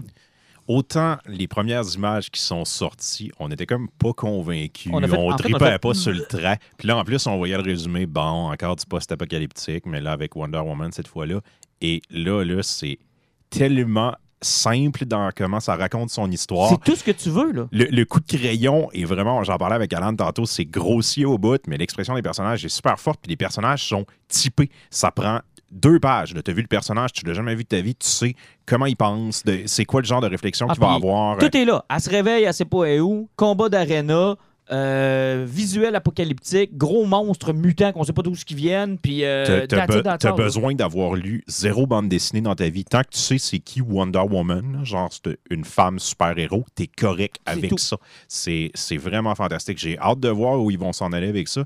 Et les dessins sont magnifiques. C'est tellement beau, les couleurs, ces pastels. Moi, ça me faisait penser aux gros albums européens, mais avec la couleur. Là, ah, moi, souvent, moi a... le dessin m'a complètement surpris. Ben, moi, personnellement, je crois qu'on avait vu avant la, la, la, la, le cover, on avait fait « Oh, ça a l'air bizarre, un petit peu... Euh... » C'est vrai, ben, ça, ça je ressemblait m'en au film de Groot. Là, mais, ça ça ouais, faisait ouais. super beau. Là. Ça me faisait penser à plusieurs, des fois, à quelques dessinateurs européens. Oh, sauf que c'est vraiment... Le gars s'appelle Daniel Warren Johnson. C'est mm-hmm. un gars qui a fait un petit peu de Marvel. Là. Il a fait même peut-être des covers de Captain America. Mais il est surtout reconnu pour une série là, que j'ai été voir, qu'il a fait chez Image, qui a l'air super intéressante, qui s'appelle euh, Murder Falcon. Où, euh, tu vois son style comme il est. Sauf que moi, c'est ça que je m'attendais pas. C'est que j'ai pas eu à B D, c'est pas post-apocalyptique. Quand ça tourne les pages, tu fais comme ouais, le dessin il est particulier, les lignes sont gras, les lèvres sont comme épaisses, les traits sont, sont, sont vulgaires, sont lourds. Sauf que à, après la première page, je fais comme OK, mais c'est parce que son dessin, il y a de l'émotion. Oui. Mmh. Et contrairement à beaucoup de B D qu'on a pu lire, c'est derrière. T'sais, on va parler tantôt de Killer Smike. Lui, il y a beaucoup ça. C'est parce que c'est, c'est Killer Smike, que j'avais parlé dans le dernier podcast, c'est des photos avec des traits qui sont mis par-dessus. Ça fait qu'il n'y a pas d'émotion dans le dessin, il n'y a pas de vie, puis c'est, c'est statique. Tandis que là, ouais. le dessin est vivant. Ah non, honnêtement, moi, j'ai ça a été probablement dans les lectures qu'on a faites, celle qui m'a surpris euh, le plus. J'ai fait un « wow ». Aussi, un, un, un auteur, pourtant, lui, ce n'est pas vraiment un auteur de base, là. Euh, tu sais, pas besoin de mettre des bulles de deux cents caractères et de trois cents mots, comme Scott Snyder fait, que tu finis par te mêler. La lecture est simple, se fait rapidement. Euh, l'histoire, l'émotion se passe par le dessin. Les bulles sont là pour te donner des traces de l'histoire. Et normalement, une B D, c'est supposé d'être ça. Tu es supposé d'être mené par le dessin. Tout est supposé découler, puis les dialogues sont supposés juste te faire raconter l'histoire. Ils ne sont pas supposés d'alourdir ta, ta, ton, euh, moi, ton écoute, j'ai, je, je l'ai lu rapidement. Euh, assurément que ce ne sera pas long à relire quand je vais avoir le numéro deux, juste pour non. replonger dans l'univers. Euh, puis, garde, c'est un beau plaisir. Là, il reste encore deux numéros. Ah, ça peut, aussi, euh... côté euh, qui était le fun, c'est le Black Label qui a plus de sang jusqu'à maintenant. Oui, oui. Oh, oui. Et mais... la couverture est superbe. L'espèce de montage où elle est en espèce de glacé sur un papier plus rough en dessous. Ben, ça me fait rire. Hein. Je, je parlais de Murder Falcon. C'est presque un copier-coller d'un des covers de cette série-là. Ah ouais, quand même. Ben, mais clairement, moi, je vais aller me le pogner, là, Murder Falcon. Il faut, faut que je lise ça parce que ça m'a hypé au bout, là, cette euh, B D-là. Là. Et pendant qu'on est là-dedans, puis je me souviens pas si toi, tu l'avais fait, euh, Pat, mais euh, Arlene, qui est selon moi, ah. je sais que je suis tannant avec ça. Je ben, moi, Arlene, là, je vais être franc avec vous autres. Là, je vais vous laisser en parler là, là mais je suis plus capable. Tu n'entendras plus parler après. C'est fini. Ça. Ben oui, c'est, c'est ça. Tu vas voir Bird of Prey dans un mois. Mais, c'est que tu vas pas arrêter de nous écœurer avec ça. Si, écoute, Arlene, là, en ce moment, là, c'est pour la B D américaine Rémi Girard. Plus capable, sacrément. Oh, ben, on le voit euh... moins, on le voit moins, Rémi Girard. Rémi Girard, ouais, oui. Ah! Dans mon livre à moi, t'es encore bol pour une coupole de bois. Hey, gars, je partage cent pour cent de ton opinion. Plus capable. Je suis allé la voir. Mais... force est de constater que s'il y avait quelque chose à lire sur Harley Quinn, puis que s'il y avait quelque chose qui manquait à ce personnage-là, c'est-à-dire de nous raconter son, sa foutue origin story d'une bonne façon, intelligente et mm. le fun, ils ont réussi. Euh, tout dépend. C'est parce que moi, je vais le prendre sur deux niveaux. C'est parce que en, en lisant Harling, ce que je me suis découvert, c'est que j'ai eu plus d'intérêt à suivre l'évolution de Deux Faces. Two Face? Two Face, sérieusement. Ce... Il... La, la genèse de ce personnage-là, là-dedans, est incroyable. Jusque dans le troisième tome, où tu arrives dans Arkham, puis qu'il pète sa coche, puis ah, tout ça pompe. Bon. Là, tu fais comme... Lui, là, c'est mongol, qu'est-ce qui se passe avec lui. Tandis que Arlene, ce que je... Bon, ça vous, ça s'en allait. Dans les deux premiers numéros, j'avais du plaisir à voir sa folie y aller, puis tu sais, de voir qu'elle est convaincue qu'elle va être capable de se sauver, puis que Joker... l'abrénoachant. Sauf que dans le troisième, c'était rendu triste. Là. C'était rendu, tu sais, le stéréotype de la fille qui dit « je peux le sauver ». Ben, je pense que c'est ce qu'il voulait exprimer. Puis euh, moi, ce qui m'a déçu du troisième livre, c'est pas la fa... parce que c'est encore aussi génial que les deux autres. C'est que, puis je respecte l'auteur pour ça, il a pas voulu nous surprendre. On sait où ce que ça s'en allait. Il a pas voulu nous faire une grosse big twist pour nous dire « regarde, j'ai fait une grosse big twist ». Puis quand tu le lis, c'est correct, je suis en paix avec ça. Mais souvent...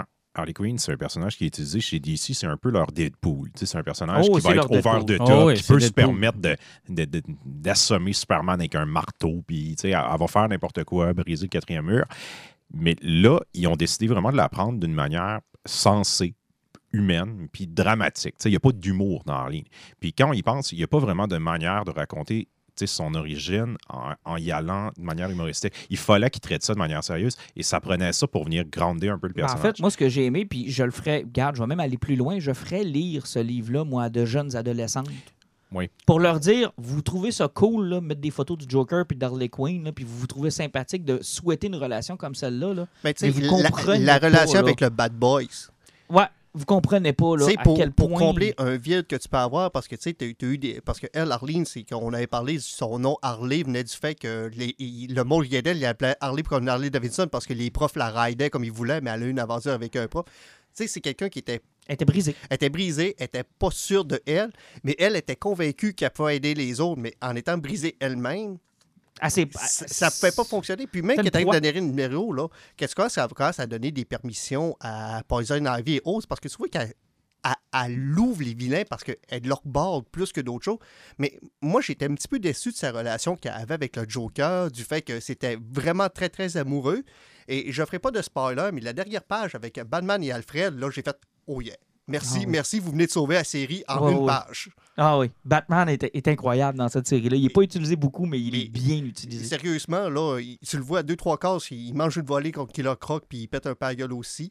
Mais euh, le dernier dialogue avec Alfred, là, j'ai comme fait, oh, c'est tellement génial, c'est tellement parfait. Là. Et tu vois, si on en avait fait un film de ce trois, de ce, de ce trois parties-là, ça aurait été un succès. Il y a de quoi là. là. Il y a de quoi là. En puis, animation ou encore en vrai, il y a de sérieusement, quoi. L'artiste justement, qui a travaillé sur euh, Darkness et compagnie mm-hmm. dans le temps chez Image, euh, il y a un dessin qui, qui, qui ressemble un petit peu, mettons, à Sean Murphy au niveau mm-hmm. des lignes, des traits, mais il a travaillé tellement fort sur les couleurs. Les couleurs sont tellement vives et chaque couleur a une importance dans son dessin, ouais. puis c'est ça qu'il fait. Surveillez d'ailleurs le hardcover qui va sortir le onze février avec prochain. Un acétate. Avec un acétate. Il est superbe. Il va valoir les quarante dollars que vous allez investir parce que moi, il s'est hissé ce T P-là dans mon top trois quatre des meilleures histoires de l'univers de Batman, là, de choses que je, je donnerais à quelqu'un qui n'a jamais lu de comics puis je lui dirais, regarde, lis ça, là. T'as pas besoin de rien savoir. Tu vas, tu vas aimer ça, tu vas passer un bon moment. Puis, tu sais, c'est un peu le contraire de, de, de Dead Hurt. Tu sais, il y a beaucoup de stock d'écrit, tu sais, il y a beaucoup de bulles. Mais contrairement à Schneider, ça se comprend, puis ça se lit bien. C'est presque ouais. un roman, là. Puis, euh, honnêtement, je vous le conseille. Killer Smile, le problème, c'est qu'Arlene est arrivé avant. C'est ça le problème. Oui, c'est, c'est poche. J'ai l'impression qu'ils ont eu la même idée, sauf que euh, Jeff Lemire, il a décidé de le traiter avec un autre personnage qui n'est pas Arlene. Moi, j'aime beaucoup le trip que ça donne, mais ça serait... me mettre la tête dans le sable de dire que, tu sais, il n'y a pas des grandes, grandes, grandes similarités entre les deux bandes dessinées. Non, non, c'est incroyable. Puis, c'est presque la même chose. On va voir comment il va faire atterrir tout ça, mais effectivement, ça, ça semble être la même idée. Mais... Par contre, j'aime beaucoup le trip dans lequel ça nous embarque. Puis comment c'est dessiné. Moi, euh, c'est Sorrentino, moi, je crois, l'auteur. Moi, j'aime beaucoup, beaucoup, beaucoup son style. Mais effectivement, ce que tu faisais non, remarquer, il y a un, pour, pour ceux qui nous écoutent, là, la, la première page du deuxième, là, il y a comme un, un, un gros deux pages où tu vois tous les super vilains qui sont comme dans un café. Puis c'est dans le rêve du personnage. Puis ils nous ont mis Two-Face en plein milieu. Bonne idée. Il va être sur les deux pages, sur deux cases, mais la reliure fait que ça écrase son visage. Fait qu'on le voit pas. On le voit pas. On tu, a comme rien qu'un bout. C'est maladroit. Tu vois ses deux épaules avec ses deux bras, écoute, mais tu vois c'est pas tellement de la merde comme dessin. Là. C'est quelqu'un qui a pas... Ah, un autre fab de Rob Liefeld. C'est ça. Pat Eton-Lee. Non, mais... C'est terrible. Moi, là, j'ai pas compris comment un éditeur, un... Il y a un éditeur en chef là-dedans. Là. Il y a un gars qui s'occupe de la reliure, qui s'occupe du rendu de tout ça. Comment quelqu'un a pu penser que le rendu allait être acceptable, à moins que tu casses la B D? Non, non, ça, c'est, c'est, c'est on, inacceptable. On peut comprendre que ça sort en single, que ça arrive après en trade paperback, que tu peux c'était pas l'ouvrir, pas prévu, que c'était pas prévu pour ça. Sauf que là, il sort avec une reliure qui fait cinq millimètres de large. Fait que c'est sûr que tu peux pas ouvrir tes non. deux pages. Non, en tout cas, c'est, regarde, c'est... Je, je vais lui laisser une chance d'atterrir, très, comme Jean-Luc. Là. Puis, un peu comme je faisais le, le, le, le, le parallèle, puis moi, c'est ce qui décrit le mieux la, la, la situation de cette bande dessinée-là. C'est que tu arrives pour présenter de quoi de révolutionnaire, puis au moment où ce que tu rentres dans la salle, il y a quelqu'un qui est en train de faire la même présentation que toi, mais avec mais, plus de moyens mais, que toi. Mais vous ça. Souvenez-vous des années quatre-vingt-dix, là, quand on avait toujours deux films avec la même thématique. Armageddon, genre, Armageddon oui, puis oh, oui. après ça, tu sais, Volcano, puis l'autre... Euh, Sommet de Dante. C'est de ça, dance. Écoute, c'est, c'est exactement ça. ça. Je pense que la série de Jeff Lemire, c'est le Sommet de Dante. C'est le Pierce Brosnan des oui. deux. Ouais, ben, c'est ça. Vous, vous êtes, tu sais, je suis un peu trop enthousiaste, puis vous êtes un petit peu de mauvaise foi. On va laisser, on va laisser quand même la série se ben terminer. Oui, ben on va oui. aller mais, euh, je continue à dire que moi, c'est vraiment le, le vibe Fight Club qui fait que, tu sais, déjà qu'on a Arlene à côté, mais je revis exactement la même histoire que Fight Club, mais bizarre, c'est, c'est comme.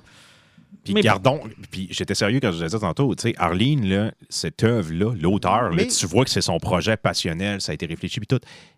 Joker Smile, là, tu sais, Jeff Lemire, carrément, il a on fait ça en deux B D. On voit qu'il a pris un chèque. Non, mais... non, non, il n'a pas pris un chèque. C'est, c'est un... Lui puis l'artiste travaillent sur ah, une autre série pense, qui, est, je, qui est super bien cotée en ce moment. Je peux-tu lever un point, là? Quand vous avez fini le deuxième numéro, est-ce que tu pensais que s'il n'y en avait pas d'autres, tu avais la fin quand même? Moi, j'ai l'impression que je pouvais finir ça là, puis je l'avais fini, là. Je dirais que j'ai, j'ai, j'ai, j'ai pas d'opinion sur le sujet. J'ai pas d'opinion. Oui, sérieusement, il y a plus j'ai voir sur le net qu'il y avait vraiment un troisième parce que je pensais que c'était fini. Bon, ouais. Mais je vais dire comme Jean-Luc, je vais le laisser atterrir. Hmm. C'est, c'est, trois, c'est trois numéros. On va attendre de voir le troisième. Euh, effectivement. Par mais contre... écoutez, écoute, euh, à date Black Label, là, on a toujours peur du troisième numéro. Là.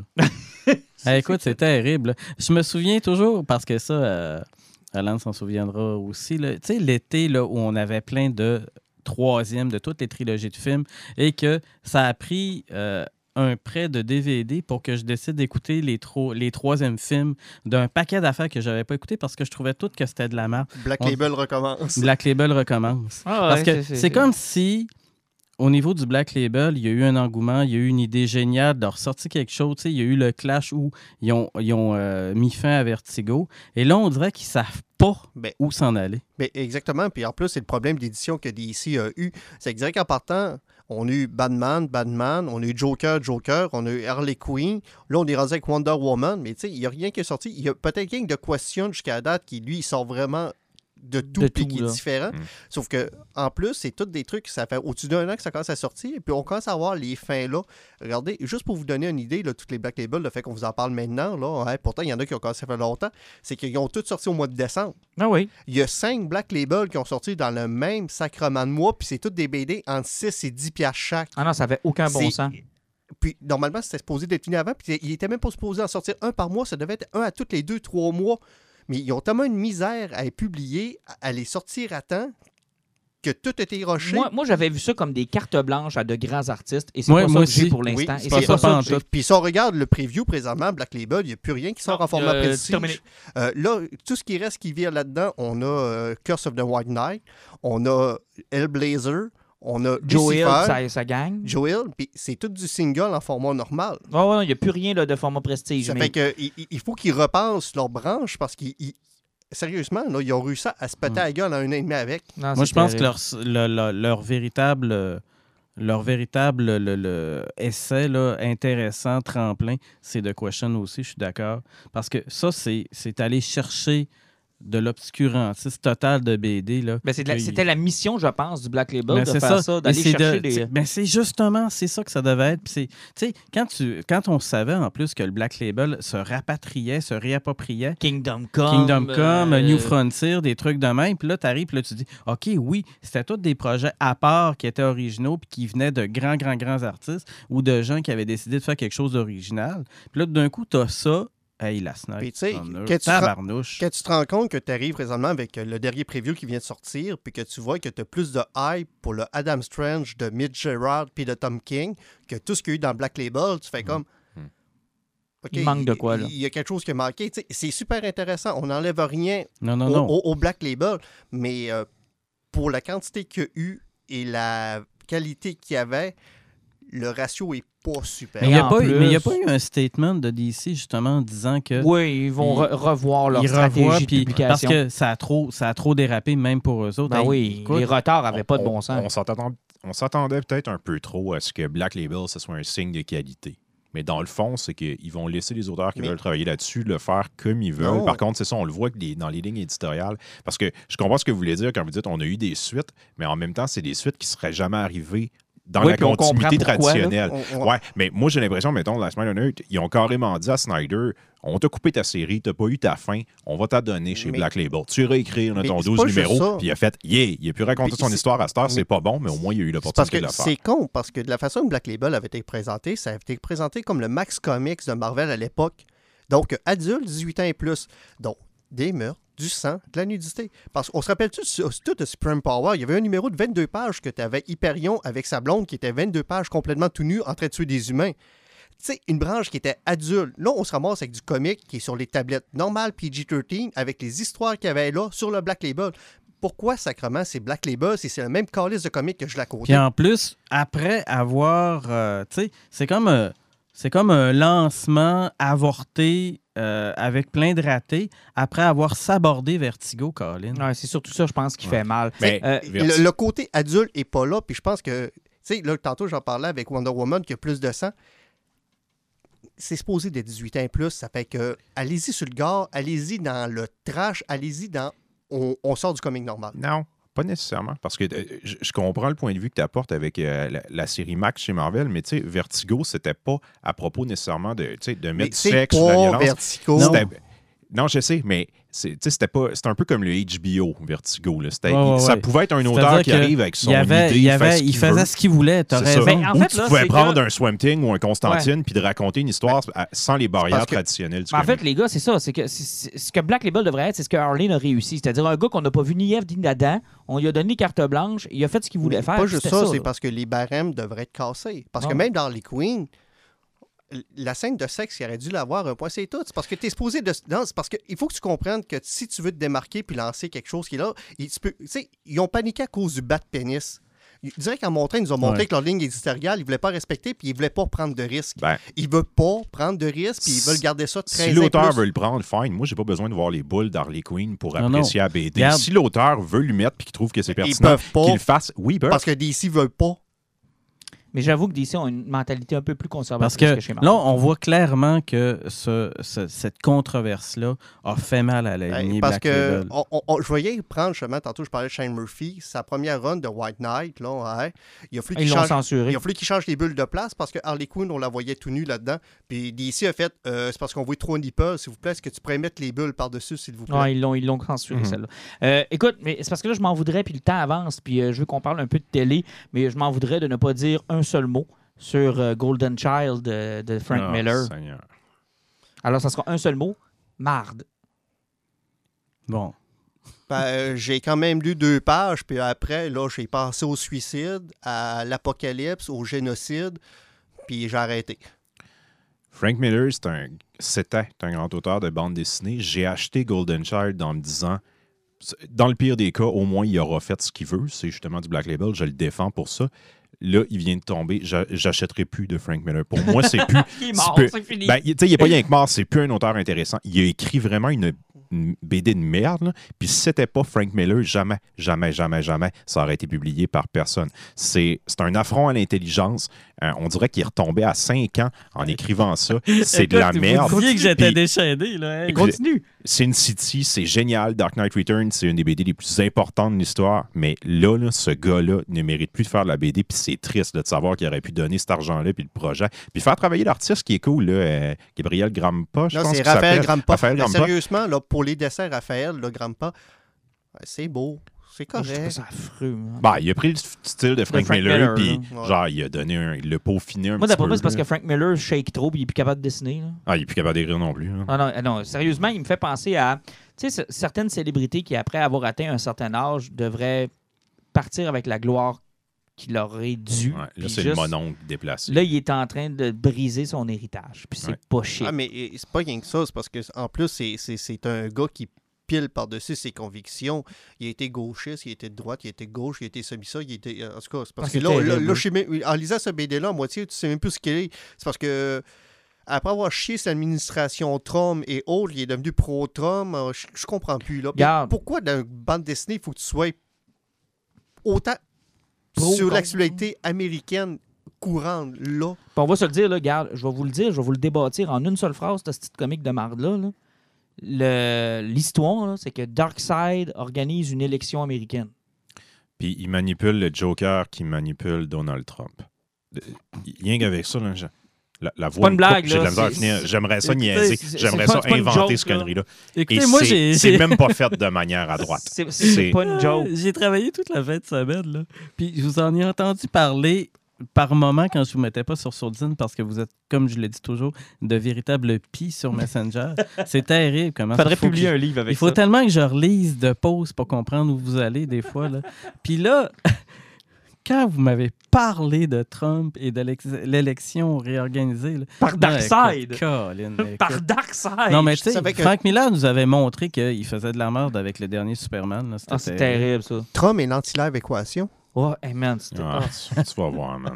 C'était horrible. Ben, oui, ça j'ai... me fait rire. Là, ah, je vais partir mon feu, c'était quelque chose. Je dirais pas ça souvent, là, mais tu sais, Frank Miller, là, il a commencé sa carrière chez Marvel. C'est l'heure de rentrer à la maison. Non! euh, ou, de faire un, ou de faire un duo avec Jeff Lemay. Oh, on vient de me confirmer qu'il sera sur X-Men pour le mois prochain. Il va vous refucker ça bien comme faut. Si vous n'avez pas suivi, vous n'allez rien comprendre. Euh, on parle en... OK, on finit ça avec télé, puis on fait ça quand même assez rapidement. Euh, je vais y aller avec Dracula en premier parce qu'il y avait beaucoup de hype et tout le monde est contre moi. Moi, j'ai adoré l'épisode euh, qui a été fait par les créateurs ouais, de Sherlock. Tu me laisseras parler aussi tantôt. Oui, c'est pour ça que je me dépêche. J'ai trouvé ça excellent. J'ai bien aimé la twist du troisième épisode, mais visiblement, je suis le seul sur mon île qui a aimé ça. Voilà. OK. Et euh, moi, sur mon île, là, je vais vous dire c'est quoi Dracula. Dracula. Ben, moi puis ma gang de chums sur mon île, là, on est nombreux. Oh, comme, oui. les, comme tous les mutants sur Krakoa. Oh, ouais, là, vous, êtes, vous êtes vraiment nombreux parce c'est que ça. Moi, je regarde au c'est... loin puis je parle tout seul. Non. Moi, la seule phrase là, qui décrit bien Dracula, là, c'est imaginez-vous en train, oui, on le fait, là, on est des adultes consentants, en train d'écouter un merveilleux porno là, et où il y a une scène euh, agréable avec quelqu'un à genoux qui vomit après avoir fait une gâterie à quelqu'un. Oh, c'est exactement ça. C'est quelqu'un oh. qui trouve un poil pubien dans sa soupe. C'est pareil. C'est, c'est, ah, c'est, c'est la pire fin. C'est la belle fille qui est belle tout le long, mais qui a un pénis. Ça, je te dis. Il ouais, y en a qui aiment ça. Là. Oh, ouais, oui, regarde, mais ben, moi, j'ai, pas, j'ai moi, j'ai pas de problème avec ça. Là. Regarde, c'est vraiment, là, c'est vraiment d'arriver, là, puis je sais pas, moi, regarde, tu t'achètes une nouvelle maison, puis tu te rends compte que dans cette nouvelle maison-là, t'as malheureusement, dans un party le soir, allumé des black lights et il y a du sperme partout sur ton plafond. Il y a du monde qui aime ça. C'est, c'est, c'est, je fais que des allusions sexuelles ouais, là-dessus je, je, parce je... que c'est une fin que... Euh, ça a comme dégradé mon esprit tellement j'ai trouvé que c'était de la grosse merde. Ben, moi, je pense que la meilleure analogie, c'est... J'ai pas écouté la série, mais j'ai compris que de un, m'intéressait pas, puis je l'écouterais pas. C'est Ken Chandler qui a dit « J'ai fini le deuxième épisode, je me suis posé la question, j'ai écouté La Planète des Singes, j'ai fait « Oh shit, je m'embarquerai pas là-dedans. » J'en ai... Sauve, hey, sauve-moi un peu. J'en ai que j'ai, j'adore cette J'en analogie-là. Sauve, sauve-moi un peu. On va commencer par... Parce que moi, j'ai aimé, j'ai aimé ça. J'ai, j'ai... Puis même la twist que, bon, on va le dire, spoiler alert, là, et que, bon, ça se passe dans le monde contemporain. T'sais, après avoir écouté Sherlock, moi, c'était un milieu dans lequel dans le monde contemporain. Je me sentais bien là-dedans, moi. C'était pas un problème. Mais moi, on va ramener ça faire. Là. Le premier épisode est vraiment excellent. Le deuxième, un genre, j'étais, j'étais le comme pas sûr. Express, ouais, ça fait du Agatha Christie, mais avec les personnages de Dracula. J'ai trouvé que ça fonctionnait. C'était le fun. J'ai, j'ai eu du plaisir. Et est arrivé la fin. Là, j'ai fait... Bon, c'est ça. Est-ce que, euh, ouais, on, est-ce ouais, que ouais. c'est la planète des singes encore? T'sais? Ah, c'était finalement... Ben oui, il nous le présente, puis il a marché cent vingt ans sous l'eau, puis là, il ressort, puis il est dans notre monde actuel. Puis là, ils vont se battre contre l'arrière, arrière, arrière, petite fille de Vanille Singh. Puis... Non, mais les Hammer Films, c'était ça, là. Hey, ben, t'as peu, il y en a un, là. Il y en a soixante-douze, un. Là, c'est ça. Ouais, ils en ont fait un. un. Puis tu remarqueras que c'est pas celui que les gens préfèrent habituellement. Puis c'est pas lui qui a poussé la franchise à continuer euh, bien loin.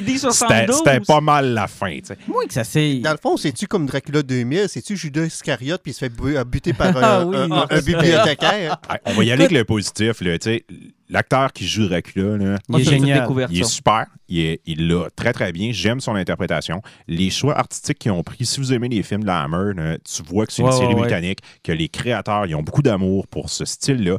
Puis c'est bien rendu. Son Dracula, sa propre personnalité. Il y a de la répartie, le, c'est le incroyable. Le choix qu'ils ont fait, je sais qu'il y a des gens qui, ça lui fait grincer des dents, le choix qu'ils ont fait avec Van Helsing. Ah, moi, moi, je l'ai adoré, la Van Helsing. Ah oui, c'est... C'est la meilleure interprétation de Van Helsing. Ben, c'est pas interprétation, parce que c'est pas meilleur que le personnage original. Itération. Mais itération, ouais, ah. merci. Ça fonctionne, Tempête. Elle est badass au bout. Elle, elle donne une run pour son argent à ce Dracula-là. Mais le dernier épisode, c'est maladroit. On dirait qu'il savait pas vraiment où il voulait aller avec ça. Ou du moins, il y aurait, il y aurait eu probablement mérite à prendre un petit peu plus de temps pour mâcher ça comme faut. Puis que ça soit un peu plus thématique. C'est pas là que le personnage nous avait amené Écoute, vraiment. Puis là, t'as l'impression, il t'en garoche du stock là, pour quelque ah, chose de... Oui. Là, on est à l'époque moderne, il va arriver ça que Dracula... Ils ont perdu le temps avec des personnages c'est... pas importants. Ils, ont... ils nous ont amené Puis ça d'une Ils nous ont fait apparaître plate. Un tas de personnages de la mythose de Dracula. Là. Ah, ils sont tous là. Ils sont tous là. moins attachants les uns que les autres. Il y en a qui sont sympathiques, il euh, y en a qui sont moins. Puis là, t'as la fin, là, débile. Tout ce qui manquait, c'est une tourne de Coldplay. Mais euh, c'est ouvert sur une suite? Oh, ben, c'est fini. Non, fini. c'est fini. OK. Euh, Chris, oui, j'espère, c'est fini. Ils ont-tu fait un sourire dans ses cendres? Ben... Non, ça, c'était dans euh, Dracula non, mort et très heureux. euh, Watchmen, rapidement. Oh mon Dieu, que c'était bon. Watchmen, wow. euh, c'est sérieusement, euh, si on se pose toute une question, c'est est-ce qu'il aurait dû avoir une série T V de Watchmen? Et la réponse est non. Ils en ont fait une et tout ce qu'on peut dire par la suite, c'est on s'en passerait plus. Non, on, on, ça, l'a, ça, ça a marqué le délire télévisuel de ce que c'était. La seule chose qui me fait peur maintenant, c'est que vu que ça a pogné, c'est qu'ils osent en faire une suite puis que... Tu sais, ça, ça me fait penser à Heroes, une fois que tu as vu la première saison, à partir de là, ça peut juste s'écrouler. Ouais. Ouais. Est-ce qu'il va y en avoir une autre? Est-ce qu'on ben, l'a annoncé? C'est... Non, non, non. C'est... Mais Lindelof a dit qu'il était ouvert à en faire une. Par contre, il fallait qu'il y ait une bonne idée. Il dit, tu sais, je savais où je voulais m'en aller avec la première saison, je sais ce que je voulais raconter, j'ai fait ce que je voulais. Je veux pas faire le deuxième. Par contre, c'est pas impossible. Il dit, si le monde sont encore crinqués, puis que j'ai une bonne histoire à raconter avec ça, il va y aller. C'est un peu comme Joker, tu sais, ça c'est le piège de succès imprévu. Je veux dire, Joker, tu ne veux pas une suite à Joker. Je l'ai réécouté encore cette semaine, puis je me disais, j'en veux pas. Tu, tu veux-tu une suite de films dans le même univers avec toujours des personnages tontants? Tu sais, une vraie jeunesse du Joker de même, de, du Pingouin, whatever. Ouais, non, tu veux pas ça. On veut pas ça, c'est parce que tu sais, c'est des one-hit wonder. Mm. Puis il y a certains des, des trucs comme ça qu'il faut qu'ils vivent. Moi, par exemple, j'ai un seul bémol avec euh, le euh, avec cette série-là. Je n'ai parlé que j'en ai, puis je pense qu'on n'a pas la même vision du temps. Pas en tout. C'est qu'il y a un paradoxe. Hein, vous n'êtes pas d'accord? Il y, y a un paradoxe dans le film, dans la série, puis ça m'a gossé parce qu'il y a un élément du présent qui a causé quelque chose dans le passé, qui a créé l'événement déclencheur dans le milieu de l'histoire. C'est que le futur, en parlant au passé, a créé le, le point déclencheur dans le milieu. Dans le fond, c'est comme Terminator. Pourtant, t'as compris X-Men? Non, le docteur Manhattan, il vit tous les moments du temps en même temps. Ben, ouais, c'est que... ça, exact. Il est partout. C'est ben, pas linéaire, c'est une boucle. Non, c'est pas une boucle, parce que moi, ce que j'ai compris, c'est que la journée qui est créée, là, c'est que le temps n'est plus devenu linéaire, est un point fixe, où le temps ne fait que s'écraser. Le temps ne passe plus. De... Tant que docteur Manhattan existe, la ligne de temps n'avance plus, parce elle que, est poignée aux mêmes places. Parce que le, le, le docteur Manhattan, d'où son symbole, c'est tout tourne autour de lui. L'affaire, c'est que lui, il voit toute l'infini des possibilités autour de lui. Donc, elle, elle est là, ta trame linéaire ou ta trame temporelle plutôt qu'on devrait dire. C'est ça, c'est parce qu'il peut créer des paradoxes sans faire exploser le temps. Donc, le temps n'avance plus. Oui, mais le temps n'avance pas. C'est la conception qu'on s'en fait qu'il y a de la linéarité là-dedans. Je voudrais juste avertir à tous ceux qui écoutent le podcast Les Injustes, vous devez avoir une, un bac en métaphysique pour écouter ouais, cet ouais, épisode. Écoute, hey, euh, je vous conseille fortement d'être un expert. On termine comme on a commencé. Soir, ouais, mais euh, on, est, on est quelque chose. Hein. Je m'excuse, parce que moi, je ne l'ai pas compris parce que je prenais mon thé au taquion en même temps. Donc, euh, je vous on conseille quelque chose. Je je vous tout les Injustes vous mais, expliquent. Mais venant quand même de Martin qui a compris l'idée métaphysique de Batman, qu'elle est le rôle du pion de la chauve-souris qui ne parle pas. Mais je trouvais quand même ça moins complexe que tout ce que vous m'avez raconté. Si jamais vous avez un bac en physique quantique, là, vous viendrez m'écrire en privé. Non, mais regardez, là, je... euh, avouez que c'est quand même génial d'avoir une conversation intelligente sur la B D. Oui. Moi, Star, je le sais que dans X-Men, Tagore Mertolfot est devenue le phénix parce qu'elle meurt par vie à vie. Euh... Sauf que là, tous les temps se sont hey, écrasés sur eux-mêmes. J'adore ça, oui. Tagore euh, Mertolfot. On, on a appris quelque chose aussi avec cette série-là, c'est que peu importe le corps que le docteur Manhattan prend, là, on va toujours se sentir inférieur. Ah oui? Ah, on... ah oui, ah, ouais, ouais, définitivement. Et ah, puis, mon euh... Dieu, ouais. oui. Ah, il descend full, au genou. Oui, full frontal Manhattan. Et je terminerai avec euh, Teen Titans qui en est à sa deuxième saison maintenant disponible sur Netflix. Titans et... seulement. Euh, Titans. Pourquoi j'ai dit Teen Titans? Excusez. Parce Titans. que c'est inspiré d'une série qui s'appelle Teen Titans. Oui, ouais, peut-être. Euh, je vais juste vous livrer mon commentaire. Vous en direz ce que... Je l'écoutais avec ma blonde, puis j'ai comm... on est rendu au cinquième épisode. Et euh, je trouve, puis c'est peut-être moi qui est sévère, que ça a perdu un peu de sa magie de la première saison, dans le sens où, là... J'ai comme l'impression que dans la première série, c'est comme la fille qui te montrait juste son épaule, genre « Hey, je, je, je viens un peu du monde des comics, check, check. » Puis ma blonde, elle, elle, elle s'en rendait pas compte, mais moi, j'aimais ça. C'était comme le deuxième niveau qui m'était adressé. Dans la deuxième saison, j'ai l'impression que là, ma blonde, elle a perdu le fil parce que la fille, elle a ouvert son jacket puis elle a fait « Check mes deux boules! » On s'assume beaucoup dans le comics et je pense que ouais. j'ai perdu ma blonde. Mais je sais pas, moi j'ai écouté le premier épisode, puis malheureusement, le trois quarts du premier épisode, on voit qu'il avait tourné à la fin de la première saison, comme c'était prévu. Oui. Et euh, sérieusement, là, il hein, euh, y a une affaire que j'ai beaucoup aimée, c'est que ça me fait apprécier Darkseid de, Small, de Smallville. Trigon, est... j'ai trouvé beau. Moi. Trigon, oh, en hey. plus d'être laid... Écoute, il marchait... Euh...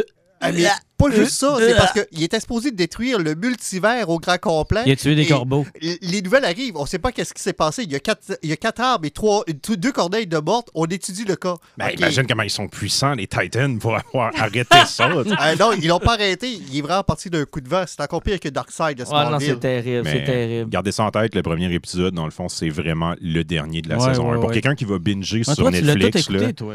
Ouais, moi, je l'ai terminé. Et... Euh, Je suis d'accord avec Martin, là, dans le fanservice, ils sont allés très très loin. T'sais, on, on a Connor qui est là, on a Crypto, on a Crypto de le chien qui vole. Ah, oui. C'est ça, on fait référence à tout.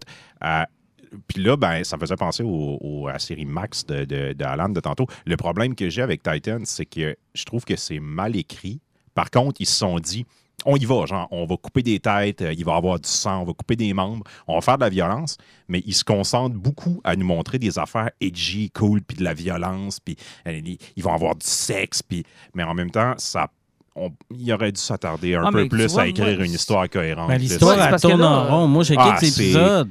J'ai quelques épisodes d'écouter, puis il y en a un qui va falloir que je réécoute parce que je me suis endormi dessus. Mais en fait, le problème que j'ai eu, moi, c'est surtout que mm. euh, c'était, il y avait une allusion au fait que les Teen Titans avaient déjà existé. C'était pas clair, puis j'aimais ça comme ça. Mais là, du moment où là, ils se rencontrent, puis oui, vous rappelez-vous de Deathstroke, vous rappelez-vous qu'il est arrivé ça, notre, notre secret, puis ça a fait perdre toute la magie à Hawk and Dove. Ça a fait perdre la magie de euh, on n'avait pas besoin de savoir. Puis ça nous fait poser la question qu'on s'était jamais posée, c'est-à-dire, OK, mais où la Justice League d'abord? Puis on veut voir Superman, puis tassez-vous, puis ça nous intéresse. Puis ouais, ils ben ont là, tout fait tu, perdre. Tu vas avoir Batman. Ouais, mais on le voyait qu'en Bruce Wayne. Oh non. Ben, on l'a vu un petit peu en Batman dans la première saison. Ouais, je sais, mais, oh, ouais, mais tu comprends ce que je veux dire? Ça nous fait perdre, ça nous fait perdre le mystère qui était. Tu sais, juste le. le quand ils se découvrent l'épaule et qu'ils nous font mais, juste dire ça se peut que... Encore une fois, ça revient, c'est parce que malheureusement, Warner a pris le format que, euh, que Netflix essaie d'éliminer à cause que, moi, je, comme je parle souvent, qu'Amazon utilise beaucoup le, le huit épisodes. épisodes. Netflix, présentement, même avec le Witcher et compagnie, tombe beaucoup sur le huit épisodes, parfois le dix.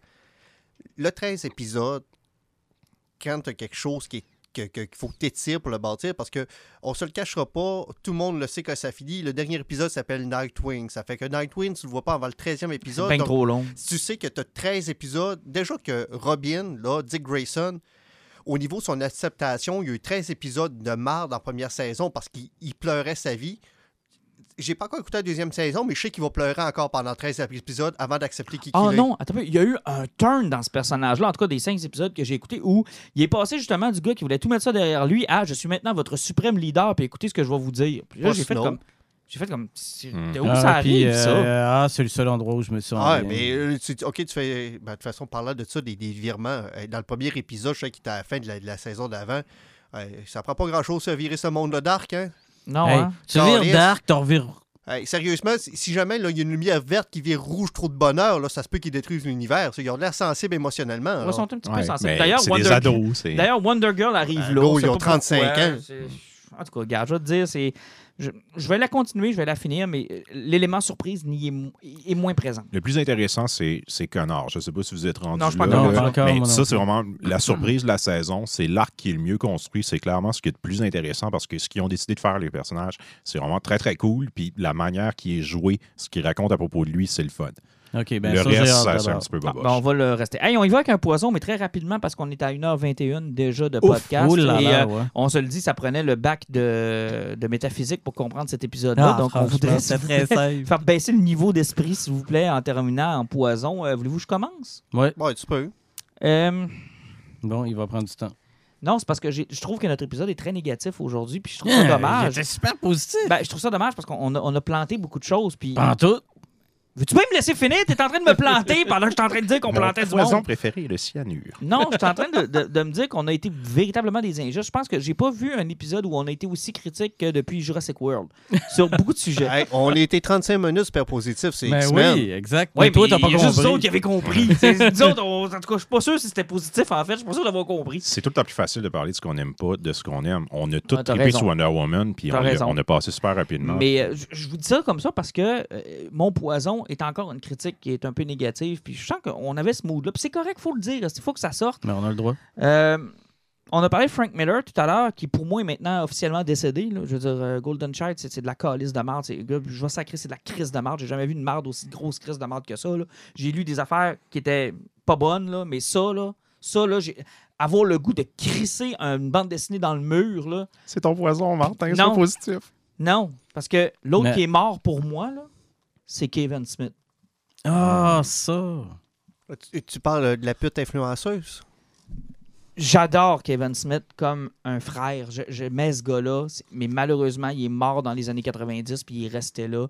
J'ai eu l'occasion de voir le dernier Jay and Silent Bob euh, reboot qui n'a pas fait le cinéma et j'ai compris pourquoi, là. Ben, j'ai lu les critiques sur sorti parce qu'il est sorti sur D V D cette semaine, sur Exactement. Facebook. Là, à, à le monde, sont raides. C'est de la marde. De la marde. D'abord, il s'auto-félicite euh, puis il s'auto-suce tout le long du film. Il est rendu euh, mince, il peut. Il peut. C'est rempli de messages de « faut que vous virez vegan ». C'est des reprises de jokes. Je sais que le titre du film, c'est « Reboot », là, puis c'est « Remake ». Là. Mais tu n'étais pas obligé d'aller aussi loin que ça. il règle ses problèmes avec Ben Affleck, puis il en fait une scène émotive où il y a finalement juste lui qui va trouver ça émotif parce qu'on s'en calisse de sa chicane avec Ben Affleck, tu comprends? Et il fait jouer sa crisse de fille qui est pas bonne. Arrête, man. Elle est pas bonne. Arrête ça. Elle était bonne dans le dernier Tarantino? Yeah, la fille de... Euh, elle faisait qui? Oui.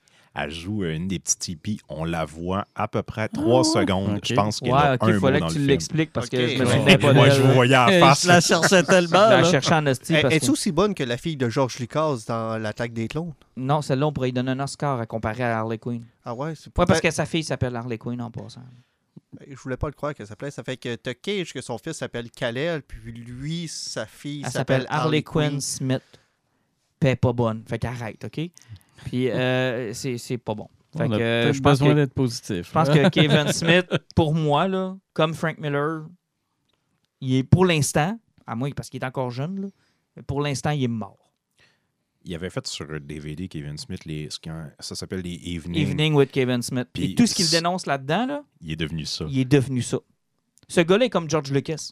Il est devenu le monstre. Mais il est tu, devenu le monstre. Tu penses qu'il, qu'il, qu'il est venu, qu'il est comme rendu une victime de son média parce que veut, veut pas, vu qu'il est, tu sais, comme je disais, c'est une pute influenceuse, c'est à peu près ça, il vit de l'Internet, oui. puis des sponsors qu'il y a. C'est que dans le fond, il, il s'est vendu à tout ce que le monde le paye. En fait, c'est personnes. ça. Non, oui, mais moi, je le vois encore. C'est plus pervers que ça encore, Alan, parce que ce gars-là a eu du succès parce qu'il critiquait, parce qu'il était la voix des fans.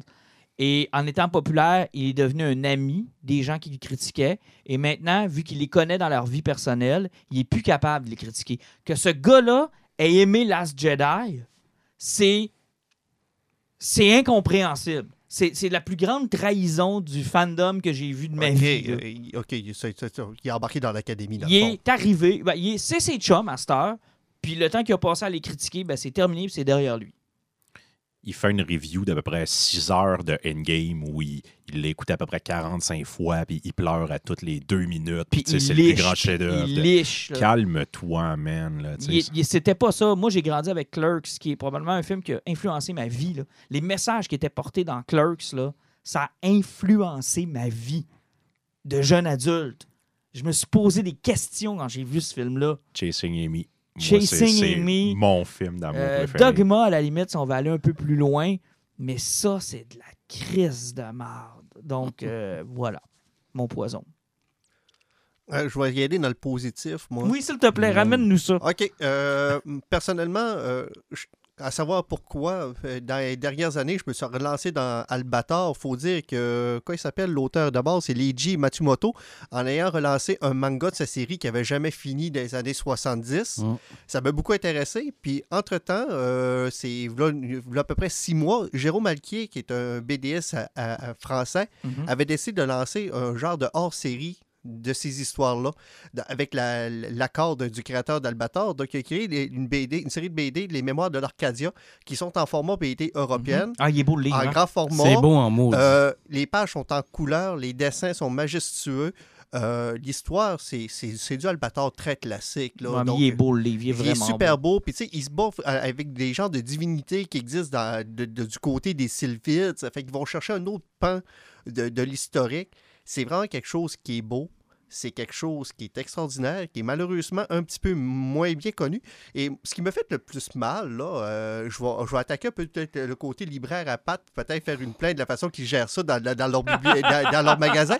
C'est une B D européenne, mais vu que c'est lié à un manga, ils l'ont serré dans le coin des B D américaines et mangas à terre d'un coin, mais pas avec ouais. les B D européennes. Oh, oh, que... ça, ça non, fout, non, c'est parce que j'ai essayé de le chercher puis de le trouver. Si Pat ne me l'avait pas mis de côté, j'aurais jamais pu acheter le deuxième volume. Regarde, on s'en fout où c'est placé ou c'est classé. C'est une question d'espace.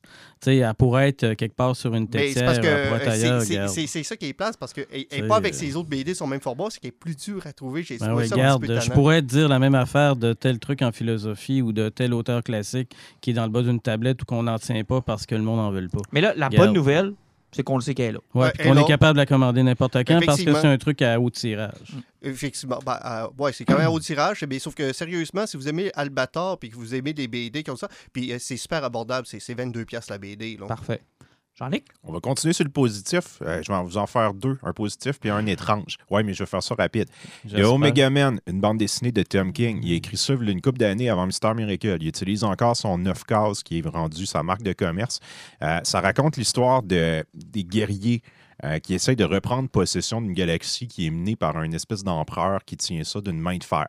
Euh, Tom King, c'est un ancien militaire euh, oui. de la C I A. D'ailleurs, Babylone, c'est, c'est excellent. Hein?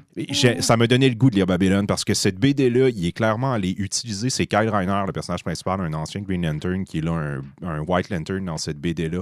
Clairement, il, il s'est servi de son histoire, ce qu'il a vécu en Irak, euh, puis il a utilisé l'univers de D C pour nous raconter ça.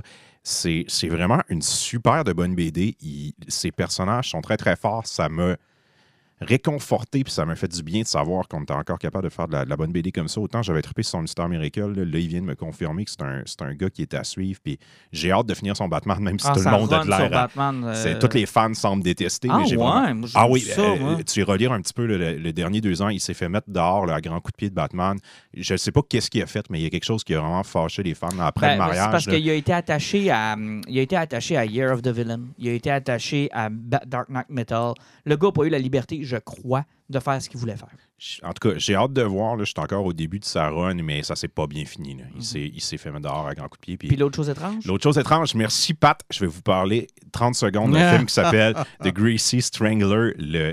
l'étrangleur graisseux, un ovni cinématographique c'est comme il s'en fait pas assez. Euh, c'est un film d'horreur, mais surtout un drame avec de la musique psychotrope. C'est un gars qui vit avec son père, euh, qui se fait une petite amie, puis on tombe dans un triangle amoureux. Je vais vous dire ça, allez voir la bande-annonce. Là. Ouais. C'est trash à un niveau que vous pouvez pas l'imaginer. Écoute. C'est dégueulasse. C'est un film que tu as le goût de prendre une douche d'eau de Javel d'une heure après l'avoir écouté. La trame sonore va vous rester dans ah, la tête. Oui. C'est dégueulasse. C'est machiavélique. Pas de penser à moi. J'étais vraiment content. Une belle découverte. Greasy Strangler. Allez ouais. voir ça. Et on finit avec Pat. Oui, moi, c'est un roman, encore une fois. Mais c'est correct, ça euh, en C'est euh, un roman de science-fiction qui s'appelle Terminus, de Tom Switterlitz, que j'ai toute la misère du monde à prononcer. Euh, chez Albin Michel, euh, l'idée du Terminus, c'est qu'ils ont trouvé un moyen de voyager dans le temps. Ils ont vu plusieurs... Ça milliers... je ressors mon bac de métaphysique. Non, ils ont vu plusieurs... Oui, oui, parce que ça, c'est, c'est quelque chose. Ils ont vu plusieurs années, de milliers d'années dans le futur, la fin de l'humanité. OK. Donc, ils servent euh, de leur capacité de voyager dans le temps pour... soit la prévenir ou soit essayer de garder un contrôle sur ce qui pourrait arriver. Sauf qu'il arrive un meurtre crapuleux, euh, quelque chose de hyper gore, là, une famille qui s'est faite massacrer, les ongles arrachés, et cetera. Et ils se rendent compte que le responsable de ce crime crapuleux-là a vu lui aussi le Terminus et provoque l'avancement du Terminus. Donc, le roman se passe en dix-neuf cent quatre-vingt-dix-sept et... à tout bout de champ, il se passe des événements et tu sais que la date du Terminus se rapproche de dix-neuf cent quatre-vingt-dix-sept.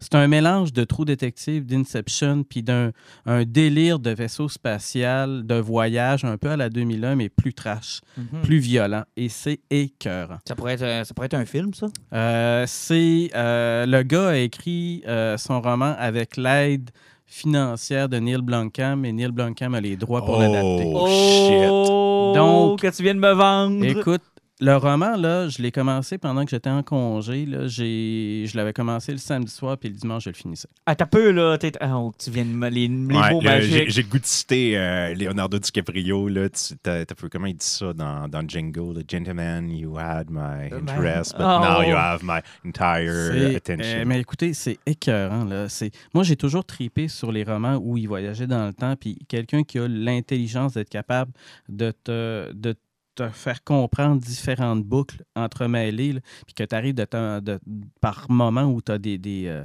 t'as des surprises parce que c'est original comment ils amènent le voyage dans le temps. Hey, c'est fucké. Oh, wow! Je veux me procurer ça parce que je veux l'avoir lu avant que le mmh. film sorte. Donc, si jamais Neil Blomkamp font ça. Merci, euh, Pat, mmh. pour la suggestion.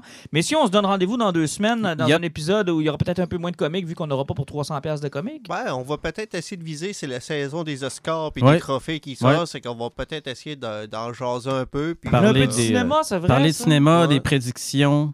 Puis ben, en plus, mais aujourd'hui, il y avait sorti le listing des Oscars, mais la oui. semaine prochaine, on va voir les Razzies qui sortent à partir oh. pour lire.